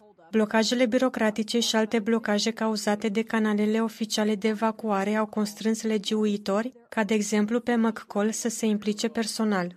Aproape că am inițiat operațiuni guvernamentale paralele pentru a merge și a salva vieți, deoarece guvernul nostru nu și-a făcut treaba. Operațiunile private au ocolit guvernul SUA. Una dintre cele mai reușite, cunoscută ca grupul operativ comercial, a fost compusă din mii de voluntari. Inițial s-a format pentru a evacua un grup mic de copii. În cele din urmă au evacuat mai bine de 5.000 de afgani. Am încercat să ne concentrăm pe oamenii pe care i-am considerat cei mai expuși, potrivit declarațiilor talibanilor. O altă operațiune cunoscută, Pineapple Express, a implicat foști și actual operatori special SUA, asistenți umanitari și ofițeri ai Serviciului Secret de Informații. Până acum au evacuat mai bine de o mie de oameni și continuă să o facă. Potrivit membrilor echipei, s-au luat măsuri pentru a continua facilitarea evacuărilor. De asemenea, Global Catalytic Ministries va continua evacuările. Am creat o rută clandestină. E vorba de găsirea unei rețele de locații sigure pentru a-i duce provizoriu în locuri unde pot rămâne neobservați o vreme. Încetul cu încetul am ajuns la peste 50 de operațiuni. În timp ce o mare parte a efortului depus de organizații pune accent pe evacuarea oamenilor, potrivit lui Richardson, în jur de 30% dintre creștinii din rețeaua de biserici creștine clandestine vor să rămână. Unii dintre liderii noștri care nu erau în țară, când talibanii au preluat conducerea, s-au întors în țară. Ei doresc ca biserica să continue să se extindă, să facă ucenici.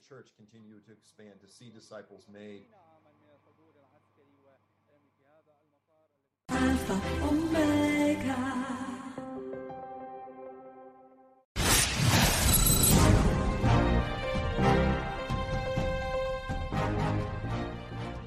Sergentul Mike Gonzalez a fost trimis în misiune în Afganistan și în Irak de trei ori și a fost decorat de 16 ori pentru slujirea țării sale. La scurt timp după ce s-a întors acasă, Mike a trebuit să ducă o luptă diferită, un război pe trei fronturi împotriva forțelor mentale, fizice și spirituale. Sergentul Mike Gonzalez și-a purtat cu mândrie uniforma. Anii de instrucție l-au pregătit pentru a participa la lupta împotriva terorismului. Sacrificiul a venit odată cu slujirea. Nu cred că mi-a plăcut vreodată să fiu separat de soția mea și de copiii mei. După șase luni în Afganistan, Mike s-a întors la soția sa, Inez, și la copiii lor. Era a doua căsătorie pentru ambii soți. Mike a știut că viața din armată poate afecta chiar și cele mai bune relații. Așadar, când s-a văzut acasă, a făcut totul pentru ca acel timp să fie memorabil. A fost ca un nou început să ne cunoaștem din nou. El este un tată foarte bun. A stat mir cel mai mult la el. Au urmat misiunile lungi în Irak. Când te afli într-o zonă de război în timpul nopții, nimic nu poate descrie acea groază sau acea posibilitate reală de a fi ucis. Mi-am făcut multe griji, nu doar pentru mine, ci și pentru trupele mele și pentru familiile lor. Mi-a fost mereu frică că voi muri. Moartea începe să domine viața ta. Pentru slujirea patriei, Mike a fost decorat cu 16 medalii, printre care și cu steaua de bronz pentru 100 de misiuni împlinite cu succes în zona de război. Însă, la a treia misiune a sa, Mike avea deja o formă inițială de tulburare de stres post-traumatic. În ciuda tuturor avertizărilor din partea armatei, Mike s-a folosit de droguri și de alcool pentru a-și atenua durerea și depresia. Am ascuns bine boala, nimeni nu a știut că sunt bolnav.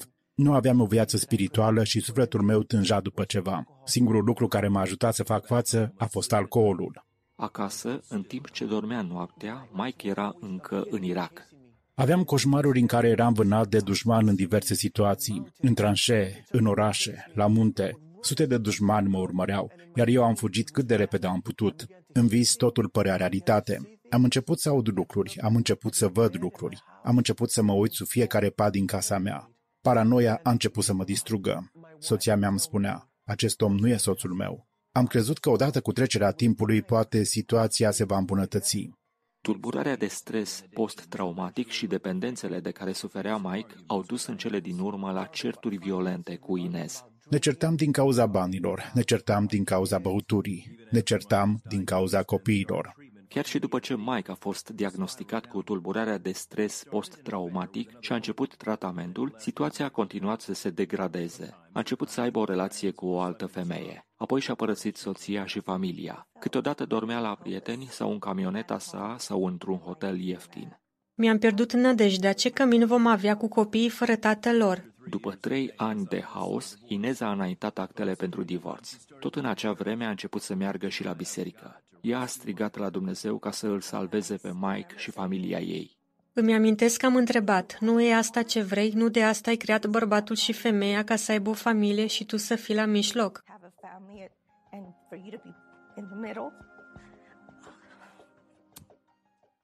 Două zile mai târziu, Inez a primit un mesaj urgent de la Mike care voia să vorbească cu ea. Mike i-a povestit de întâlnirea pe care a avut-o și care nu fusese un vis sau un episod cauzat de tulburarea de stres post-traumatic.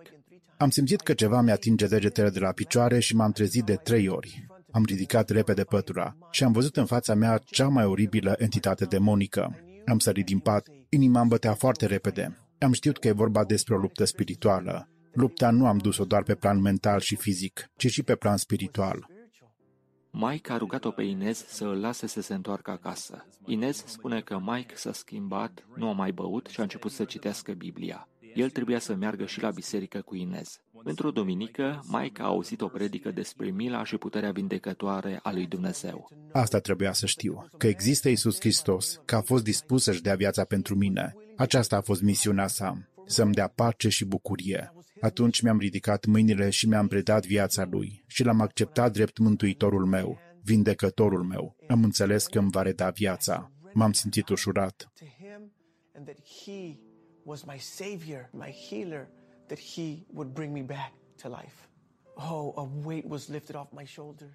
Pocăința autentică a lui Mike și iertarea profundă a lui Inez au refăcut căsnicia lor. Suntem mult mai apropiați și ne iubim mai mult decât am făcut-o vreodată. Ea m-a iertat, a rămas cu mine, s-a rugat neîncetat pentru mine. Asta înseamnă dragoste autentică. S-au vindecat și trăirile intense ale lui Mike, izolarea, depresia, anxietatea și paranoia asociate cu tulburarea de stres post-traumatic. Acum îmi cunosc identitatea. Sunt un copil al Dumnezeului atotputernic. Știu că nu voi lupta singur cu tulburarea de stres post-traumatic. Îl am cu mine pe Mântuitorul lumii. Alpha, Omega.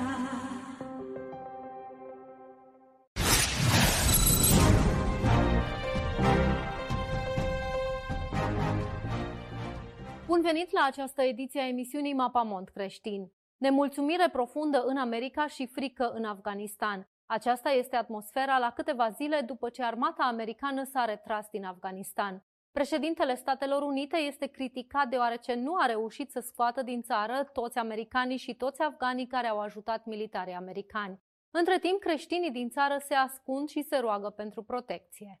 Au trecut 19 ani, 10 luni și 23 de zile de la începerea misiunii SUA în Afganistan. Generalul major Chris Donahue, comandantul Diviziei 82 Aviație, a fost ultimul militar american care a părăsit Afganistanul luni, cu puțin timp înainte de miezul nopții, ora din Cabo.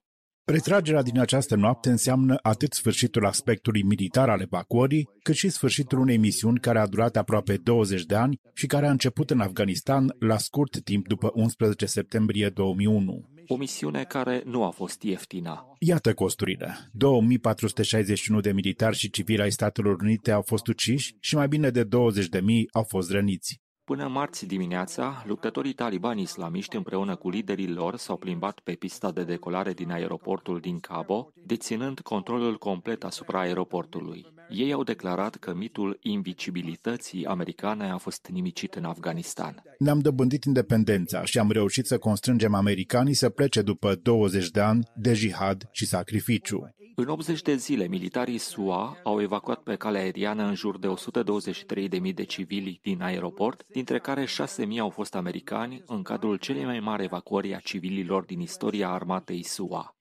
Totuși, există încă cetățeni SUA care au vrut să părăsească Afganistanul, dar au rămas blocați în țară împreună cu mii de parteneri afgani. Mai există un număr mic de americani, mai puțin de 200, mai degrabă în jur de 100, care au rămas în Afganistan și vor să plece. Cu doar două săptămâni în urmă, în cadrul unui interviu cu George Stephanopoulos de la știrile ABC, președintele a promis că nu vor pleca până când toți americanii, printre care și aliații americani și familiile lor, nu vor fi părăsit Afganistanul. Dacă am mai rămas în urmă un cetățean american, vom rămâne până când îl vom evacua.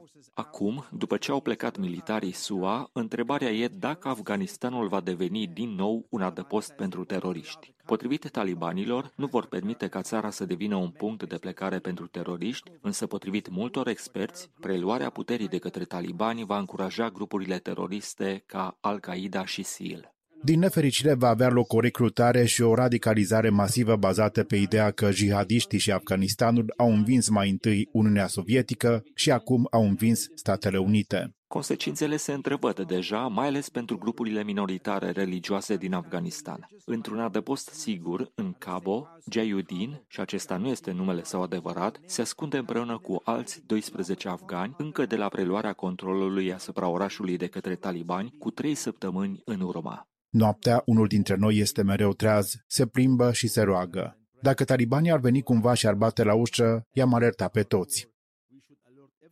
În cadrul unui interviu acordat exclusiv știrilor CBN, Jayudin și ceilalți care fac parte din mica comunitate a creștinilor din Afganistan ne-au spus că nu au pașaport, nu au documente emise de guvernul SUA pentru a putea părăsi țara și în prezent consideră că posibilitatea lor de a fugi scade.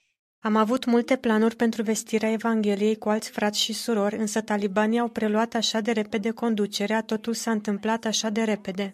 Acum ei sunt ținta talibanilor. În fiecare zi sunt sunat de pe un număr privat. Acea persoană mă tot avertizează că dacă mă vede din nou, îmi taie capul.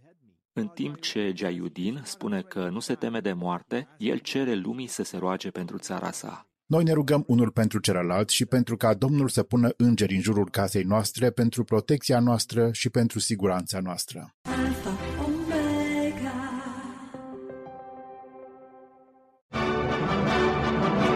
Info Pro Lumina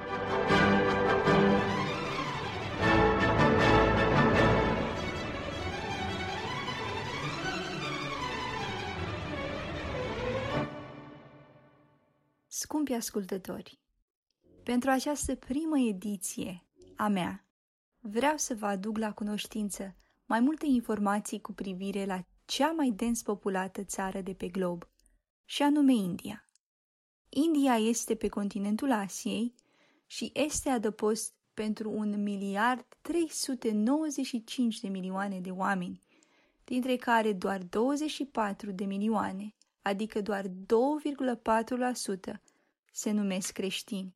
Apostolul Toma, cunoscut drept și Toma necredinciosul, a făcut o lucrare foarte credincioasă prin a aduce vestea bună pe acest teritoriu, prin anul 52. Acum, în paralel cu situația mondială provocată de acest virus, care a afectat pe mulți, ba chiar pe toți, într-un fel sau altul. India a resimțit din plin efectele virusului, a situațiilor de urgență care au impus restricții, iar situația precară și dificilă, care era anterior grav simțită la cea mai săracă populație de pe Terra, a devenit și mai apăsătoare.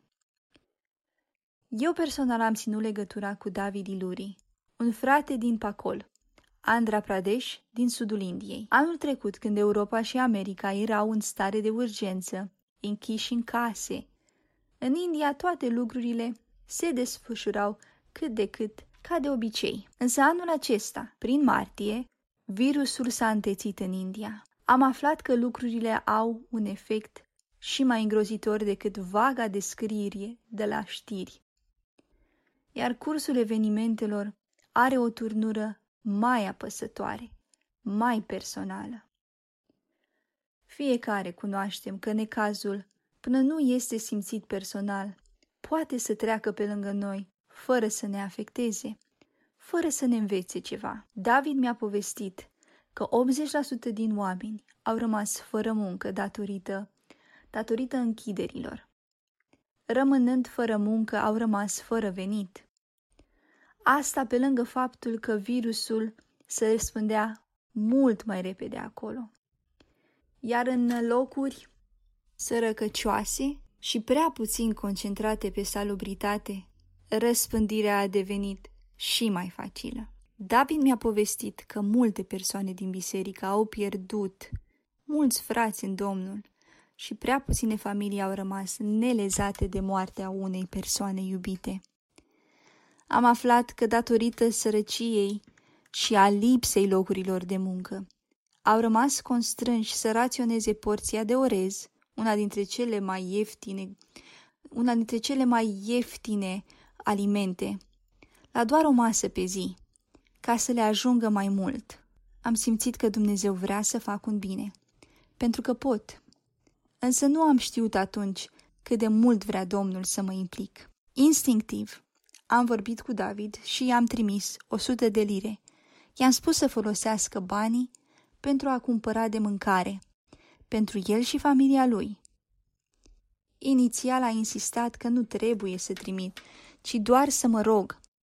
Dar am insistat și am spus că poate Dumnezeu exact pentru asta m-a pus aici, să fiu un ajutor, oricât de mic, pentru ca el și familia lui să treacă de acest necaz. Am simțit că este copleșit de bucurie, dar și eu la rândul meu am fost și mai copleșită când am primit poze de la el cu 10 pachete cu alimente de bază, precum orez, linte, făină, ouă, ulei și puține produse de igienă, precum gel antibacterian și săpun. David este fiu de pastor la biserica Hearts of David și ca familie au hotărât să folosească banii aceștia puțin care i-am trimis și pentru cele mai sărace și neajutorate familii din biserică. L-am întrebat câte persoane sunt în biserică, iar el, iar el mi-a spus că una din cele două biserici pe care tatăl său le conduce are în jur de 80 de familii. În alte cuvinte, mulți membri. Am mers și am povestit familiei despre durerea și tragedia care se desfășoară în India, iar bunica mea a spus în disperare, Păi trimite, hai să trimitem niște bani. Așa că am mai trimis o sumă mai mare decât cea dinainte. Iar din banii aceștia s-au făcut alte 70 de pachete cu alimente de bază și îi mulțumim lui Dumnezeu că alimentele sunt mult mai ieftine acolo decât în alte locuri. Iar banii care în unele țări nu cumpără mai nimic, în țări precum India au o valoare nespus mai mare. Am verificat cât ar avea nevoie o persoană ca să mănânce. Timp de o lună sau așa, să mănânce decent în India și am aflat că este nevoie doar de 1500-2000 de rupii, ca o persoană să cumpere de mâncare pentru o lună întreagă, iar asta înseamnă undeva la 100 de roni. Bunica mea m-a îndemnat să apelez și la biserica noastră, Sion, din Londra, să facem o colectă pentru a ajuta frații noștri din India. Am anunțat și Dumnezeu a pus pe inima membrilor și s-au strâns încă 1100 de lire, o sumă de care frații noștri din India au fost așa de mulțumitori că Dumnezeu a lucrat atât de frumos. Cu acești bani s-au făcut încă 250 de pachete alimentare și cu medicamente pentru a trece prin acest necaz. Din suma trimisă și oamenii ai străzii au fost ajutați și mulți au auzit de Dumnezeu și de dragostea pe care El o poartă celor care se numesc copii ai săi. O, doar o dragoste pe care Dumnezeu o pune inexplicabil în oameni, în oamenii Lui, să ajute persoane atât de departe, dar totuși iubite de Dumnezeu.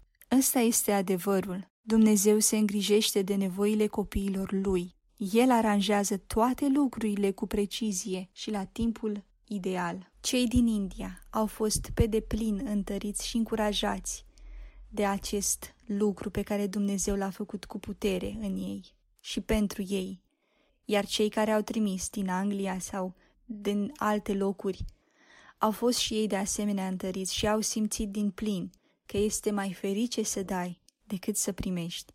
Slavă să fie adusă lui Dumnezeu.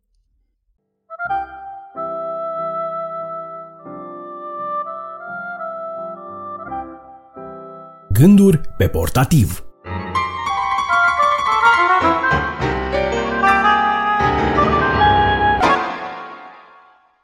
Bun găsit, stimați ascultători! Sunt Rodica Pelinel și vă salut din nou cu multă bucurie. Pentru ediția de astăzi a rubricii Gânduri pe portativ, v-am pregătit un material despre autorul de versuri creștine Traian Dors. Vom asculta o poezie citită de autor, apoi datele biografice, prima parte citite de Silvia Preda și pe Ștefan Măgerușan cu o cântare pe versurile lui Traian Dors. Audiție cu folos.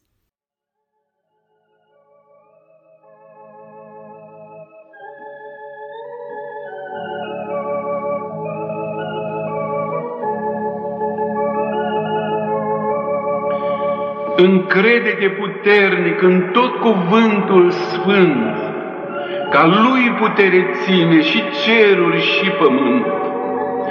Vor trece și pământuri și ceruri ca un vis, dar el rămâne veșnic, așa precum e scris. Încrede-te în cuvântul grăit de Dumnezeu, că El e în vece același, slăvit și viu mereu. Se prăbușesc istorii, puteri se nasc și pierd, dar El rămâne același și în alt pământ sau cer. Încrede-te în cuvântul etern, iubirea mea, pot vecii toți să treacă, pot sorii toți scădea, pot să se schimbe toate ce vrem și zări străbat, dar El rămâne același, slăvit și neschimbat. Slăvit să fii tu veșnic cuvânt etern, Hristos, Tu adevărul unic, puternic și frumos, noi ne alipim de tine și așa-ți vom sta mereu în slujbă și adorare, căci tu ești Dumnezeu. Noi ne alipim de tine și așa-ți vom fi mereu în slujbă și adorare, căci tu ești Dumnezeu. Amin.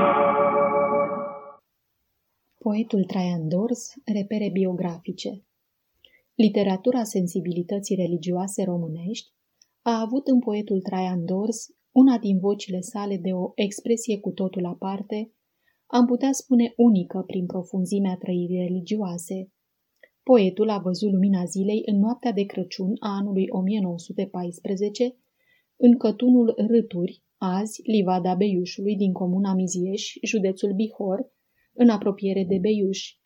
Părinții săi, Constantin și Maria, erau buni gospodari și creștini respectați în sat pentru cinstea și vrednicia lor.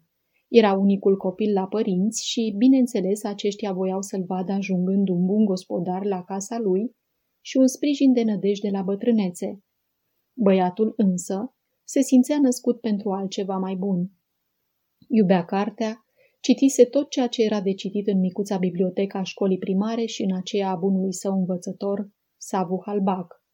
Dar tocmai acum, la terminarea celor șapte clase, a intervenit ceva, un eveniment cheie în viața copilului Traian Dors, care i-a schimbat traiectoria existenței sale.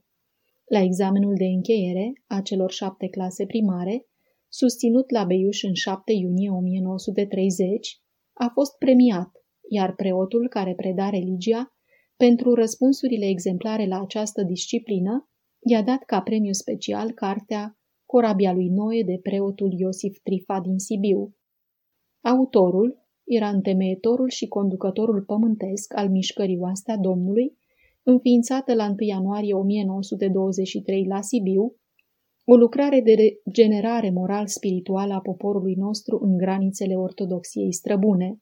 Cartea l-a zguduit puternic pe proaspătul absolvent. În 8 iunie, de Duminica Rusarilor, terminând lectura cărții, simți că trebuie să-și schimbe viața, așa cum autorul în final o propunea fiecărui cititor.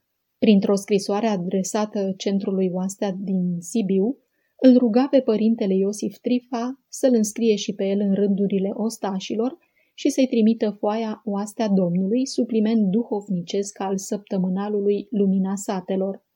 Ambele erau redactate de către preotul Sibian. Frecventarea cărților din biblioteca școlii și pe cele ale profesorului de religie, care l-a premiat, a avut două consecințe importante asupra adolescentului. Prima era aceea că poate să aspire la ceva mai mult decât majoritatea tinerilor de vârsta lui și deci să iasă din perimetrul vieții rurale. Ca urmare, fără știrea părinților, se prezintă la examenul de admitere la școala de arte și meserii din Beiuș.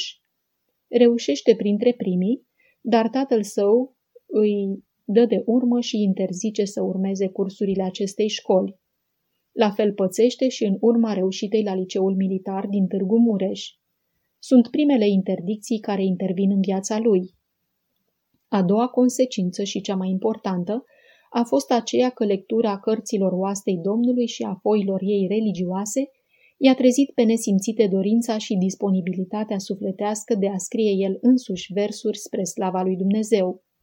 Astfel, trimite primele sale încercări părintelui Iosif Trifa, iar acesta, intuindu-i talentul și evoluția viitoare, îi le publică în lumina satelor. Exercițiul acesta creator însemna pentru el o descărcare și o împlinire în același timp. În spiritul ostășiei, începe deplasările prin satele din jurul Beiușului, în misiune, cu cartea și cu propovăduirea cuvântului lui Dumnezeu. Când a împlinit vârsta de 18 ani, părinții îl silesc să se căsătorească, crezând că întemeierea unei familii va pune capăt plecărilor sale misionare. Din potrivă, situația familială se înrăutățește. În lucrarea sa autobiografică Hristos, mărturia mea, de trei volume, sunt înfățișate aceste fărământări, care în cele din urmă sfârșesc prin chemarea pe care o face părintele Iosif Trifa în 1934 de a merge la Sibiu. Aici, alături de mentorul său, va începe o bogată activitate publicistică, lucrând la redactarea periodicelor Oastea Domnului, Isus Biruitorul, Ecoul, Glasul Dreptății, Ostașul Domnului, etc. Tot la Sibiu îi va apărea și primul volum de versuri, La Golgota. Din 1938 și până în 1943, împreună cu învățătorul Ioan Marini, va fi redactor la Oradea, la Cluj sau în alte locuri din țară al publicațiilor religioase Ogorul Domnului, Viața creștină, Misionarul vieții creștine, Familia creștină, precum și al calendarelor almanah ale acestora. N-a mai urmat nicio școală, dar va evolua spiritualicește ca un autodidact de elită până ce Dumnezeu îl va chema la el. Timp de mai bine de șase decenii, Traian Dors va fi unul dintre cei mai buni misionari ai oastei Domnului, psalmist și propovăduitor neînfricat. Blestemul interdicțiilor a planat însă mereu asupra lui, parcă pentru a-l împiedica cu orice preț să-și împlinească chemarea pentru care Dumnezeu l-a rânduit. Aproximativ 18 ani, părinții și soția, care nu i-au înțeles această chemare, au iscat fel și fel de opreliști pentru a-l împiedica să-l vestească pe Isus Hristos, așa cum cerea biserica cea luptătoare. Începând cu anul 1948, când regimul necredinței a preluat puterea politică, sugrumând libertățile religioase și până la moartea sa în 20 iunie 1989, interdicțiile s-au permanentizat și diversificat. Oastea Domnului, mișcarea ortodoxiei militante, a fost declarată secta cea mai periculoasă și scoasă în afara legii pentru că nu voia să renunțe la crezul ei creștin, ci, din potrivă, îl menținea viu în conștiința credincioșilor bisericii noastre bune și străbune. De-a lungul existenței sale zbuciumate, presărată cu scurte pauze, poetul a totalizat peste 14 ani de închisoare. În 1959 a fost condamnat la 17 ani de muncă silnică pentru întreaga lui activitate. Decretul de grațiere generală din 1964 îi va reda libertatea. Va fi însă supravegheat pas cu pas și împiedicat sistematic să scrie și să-și manifeste convingerile sale. Domiciliile forțate, chemările inopinate la organele de securitate, îl vor ține mereu într-o stare de alertă. Interdicțiile devin acum și mai supărătoare și umilitoare. Cândva, într-un trecut de tristă amintire a nu știu câta secție, dintr-un nechemat și obtuz comitet central al Partidului Comunist, care avea pretenția să ia locul lui Dumnezeu în lume, a hotărât într-o ședință de pomină, axată pe problemele muncii scriitoricești, că numitul Traian Dors, fiind un mistic retrograd, n-are dreptul să scrie, ba mai mult, n-are nici talent. Era ca și cum cineva ar porunci soarelui să nu mai lumineze sau izvorului cristalin să nu mai curgă, sau vulcanului să nu mai erupă. Astfel, după cum afirmam în rândurile precedente, mai bine de 17 ani și alți ani grei de presupusă libertate, acești oameni nesăbuiți s-au jucat de-a privighetoarea și colivia cu poetul Traian Dors, iar cântărețul încătușat n-a putut fi oprit. El a devenit, cum spunea un admirator al său, o harfă spânzurată de streașina de închisoare, vorbind întregii lumi despre credința în Hristos și despre calvarul României creștine. În pauzele de libertate, cu domiciliul obligatoriu la livada Beiușului, trudind din zor și până noapte la muncile câmpului, seara întors acasă istovit, cu mâinile bătătorite de sapă și de ger, după o cină frugală, se așeza în pat, unde, acoperindu-se complet cu pătura la lumina lanternei, își scria poeziile și meditațiile creștine. Milițianul sau paznicii de noapte, dacă zăreau cumva vreo luminiță înăuntru, băteau un geam, aducându-i aminte că n-are voie să scrie. Trebuia să doarmă, să fie bun de muncă a doua zi pe ogoarele înfrățite și înfloritoare ale colectiviei. Astfel și-a petrecut multe nopți, plângând, rugându-se și scriind acest trandafir al Golgotei, despre care călăii veacului, zdrobindu-l, n-au știut că îi vor spori și răspândi și mai mult mireasma gândului și a simțirii sale.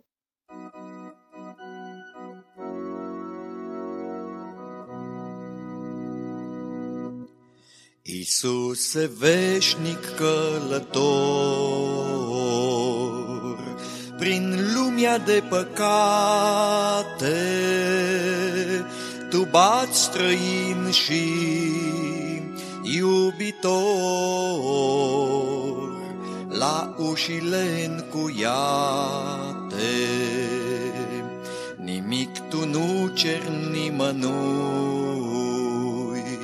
când bați și aștepți să vină ce-ai vrea să lași în viața lui, iertare și lumină.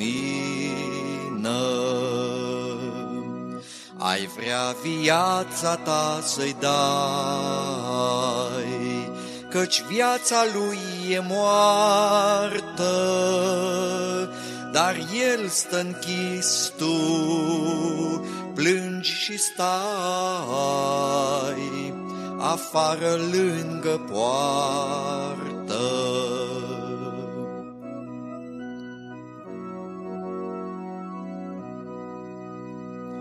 Eram copil când te-am văzut și în poarta mea străine ca să-ți deschid ai tot bătut să intri și la mine. Dar lumea-mi spuse să nu vin căci viața ta amară.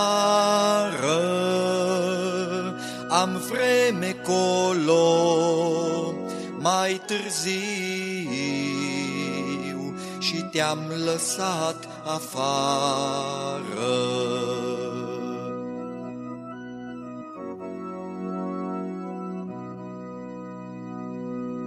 De atunci trecură ani și rea, pe viața mi amărâtă. Tu mă așteptai, Iisuse drag, la poarta-mi zăvorâtă. Târziu de tot ți-am auzit chemarea ta duioasă, înceată tristă, un ecou, o lasă-mă în casă. O las să vin în viața ta, cu pacea mea cerească, cum lumea întreagă n-ar putea nici când să-ți dăruiască. Dar lumea-mi spuse să te las afară și astă dată, iar tu la ușă ai rămas la ușa încuiată.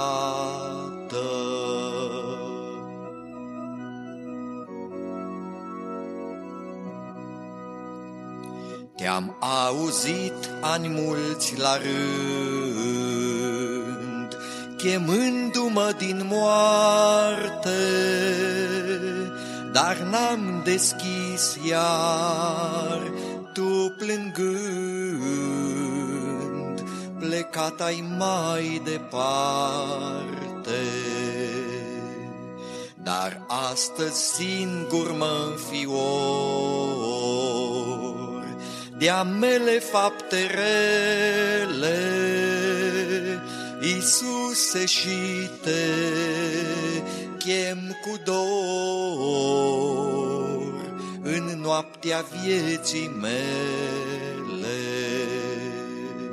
Mai vino iar, Iisuse blând, mai bate iar odată, te aștept cu sufletul plângând și ușa descuiată.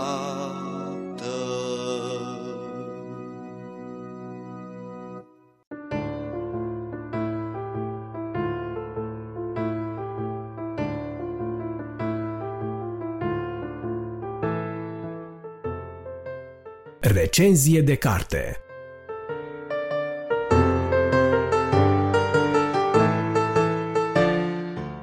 găsit, dragi ascultători! Eu sunt Bogdan Suciu și în cele ce urmează am plăcerea să revin în atenția dumneavoastră, adresându-vă o nouă invitație la lectură sub forma unei recenzii de carte creștină. Autorul pe care vreau să-l aduc în atenție cu prilejul episodului de astăzi este Chris Fabry, care locuiește în Statele Unite ale Americii și activează în cadrul unui pod de radio creștin, realizând o emisiune la acest post. În același timp, Chris Fabry are în spate o amplă activitate literară dedicată atât copiilor cât și adulților. Câteva dintre scrierile reprezentative ale lui Chris Fabry, traduse și în limba română, sunt după cum urmează.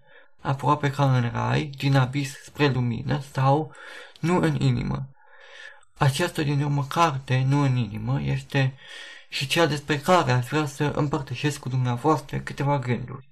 În fapt, acest roman creștin redă povestea lui Truman Willis, corespondent de război, care a fost uh, pus în situația de a petrece o bună parte din activitatea sa profesională în zone de conflict, precum Bosnia, Herzegovina, Afganistan sau alte locuri care erau devastate de activități militare. Acest lucru l-a pus în situația de a se îndepărta de familia sa, transformându-l într-un tată și un soț absent, care foarte rar era acasă și care a lipsit de la cele mai multe dintre momentele importante din viața soției și a copiilor săi. Astfel, cu o relație distantă cu soția, trăind chiar separat de aceasta, detestat de fica sa și trăind departe de, de fiul său, Truman Willis a ajuns într-un moment deosebit de dificil, și anume acela în care fiul său a fost diagnosticat cu o afecțiune atât de gravă încât un transplant de inimă ar fi fost singura modalitate în care ar mai fi putut să rămână în viață.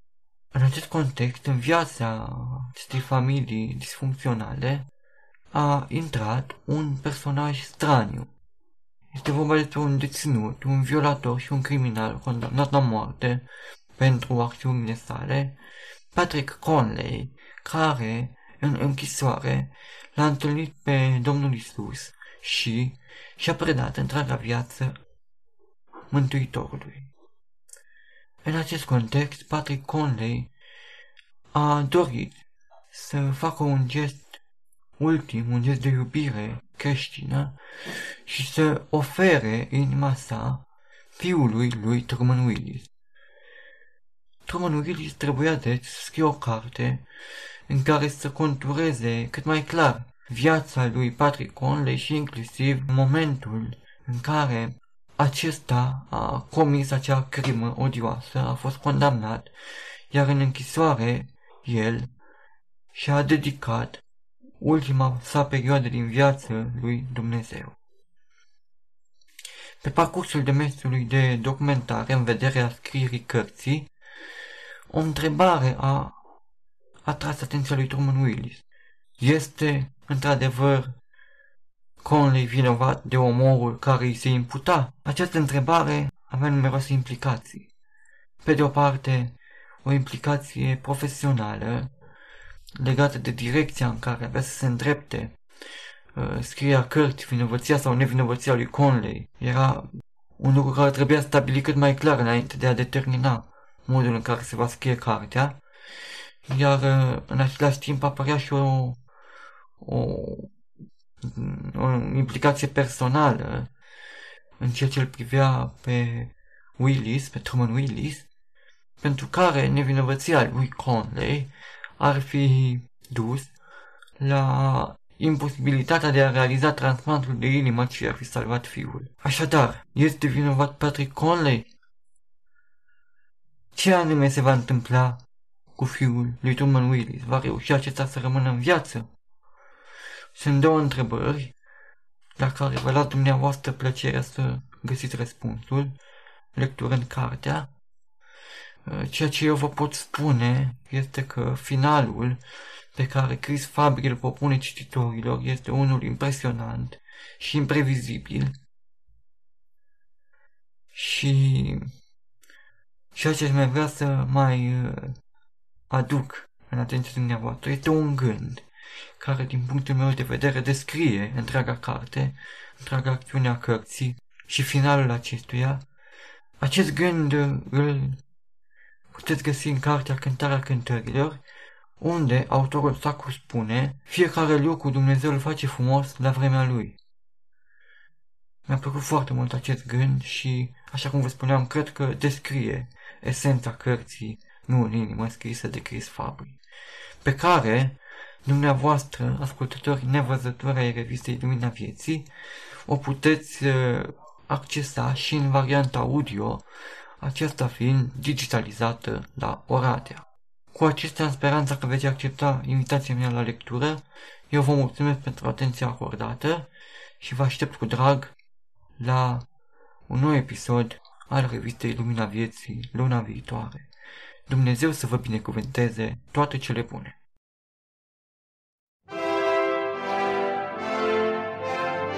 Poșta redacției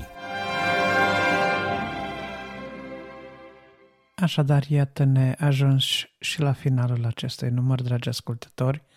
Vă suntem încă dată recunoscători că ați avut răbdare să rămâneți cu noi până la sfârșit. Înainte de a încheia, vrem să vă aducem la cunoștință că ne puteți contacta când doriți noastră prin e-mail la adresa lumina vieții arondprolumina.ro și totodată puteți suna la numărul de telefon care se găsește afișat în rubrica de contact de pe site-ul nostru www.prolumina.ro și veți putea face lucrul acesta dacă doriți să vă exprimați opinia, părerea, mulțumirile sau chiar nemulțumirile, observațiile legate de conținutul acestei reviste sau dacă doriți informații suplimentare de asemenea, puteți fie să ne scrieți e-mail, fie să ne telefonați și vom fi bucuroși să vă ascultăm.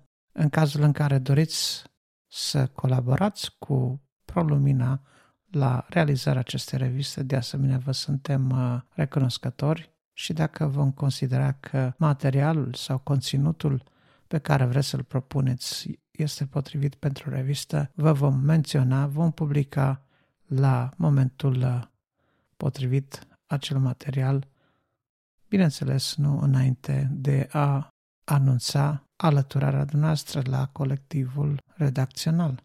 Reamintim că la cerere putem trimite o copie a revistei pe CD pentru cei care nu au nicio altă formă de acces a internetul pentru a asculta revista Lumina Vieții sub formă de podcast. De asemenea, țin să amintesc că Lumina Vieții se poate găsi în orice aplicație de podcast de pe telefonul dumneavoastră, fie pe Android, fie pe iPhone, iPad. De asemenea, dacă nu aveți o aplicație de ascultare a podcastului pe telefonul dumneavoastră, puteți asculta de asemenea înregistrarea audio direct pe website-ul nostru www.prolumina.ro Înainte de a încheia, vrem să facem un apel pentru sprijinul dumneavoastră în rugăciune, pentru că avem nevoie de rugăciune pentru a continua această lucrare minunată a revistei, iar dacă doriți să, să sprijiniți și financiar asociația, de asemenea pe website la pagina donații veți găsi informațiile necesare pentru a face acest lucru. În speranța că v-am putut fi de folos și că ați petrecut un timp folositor sufletului, un timp uh, binefăcător pentru dumneavoastră, în speranța că Dumnezeu v-a atins prin mesajele promovate în această revistă, vă dorim în continuare multă sănătate, toate cele bune și să ne reauzim cu drag luna viitoare, dacă va voi Dumnezeu.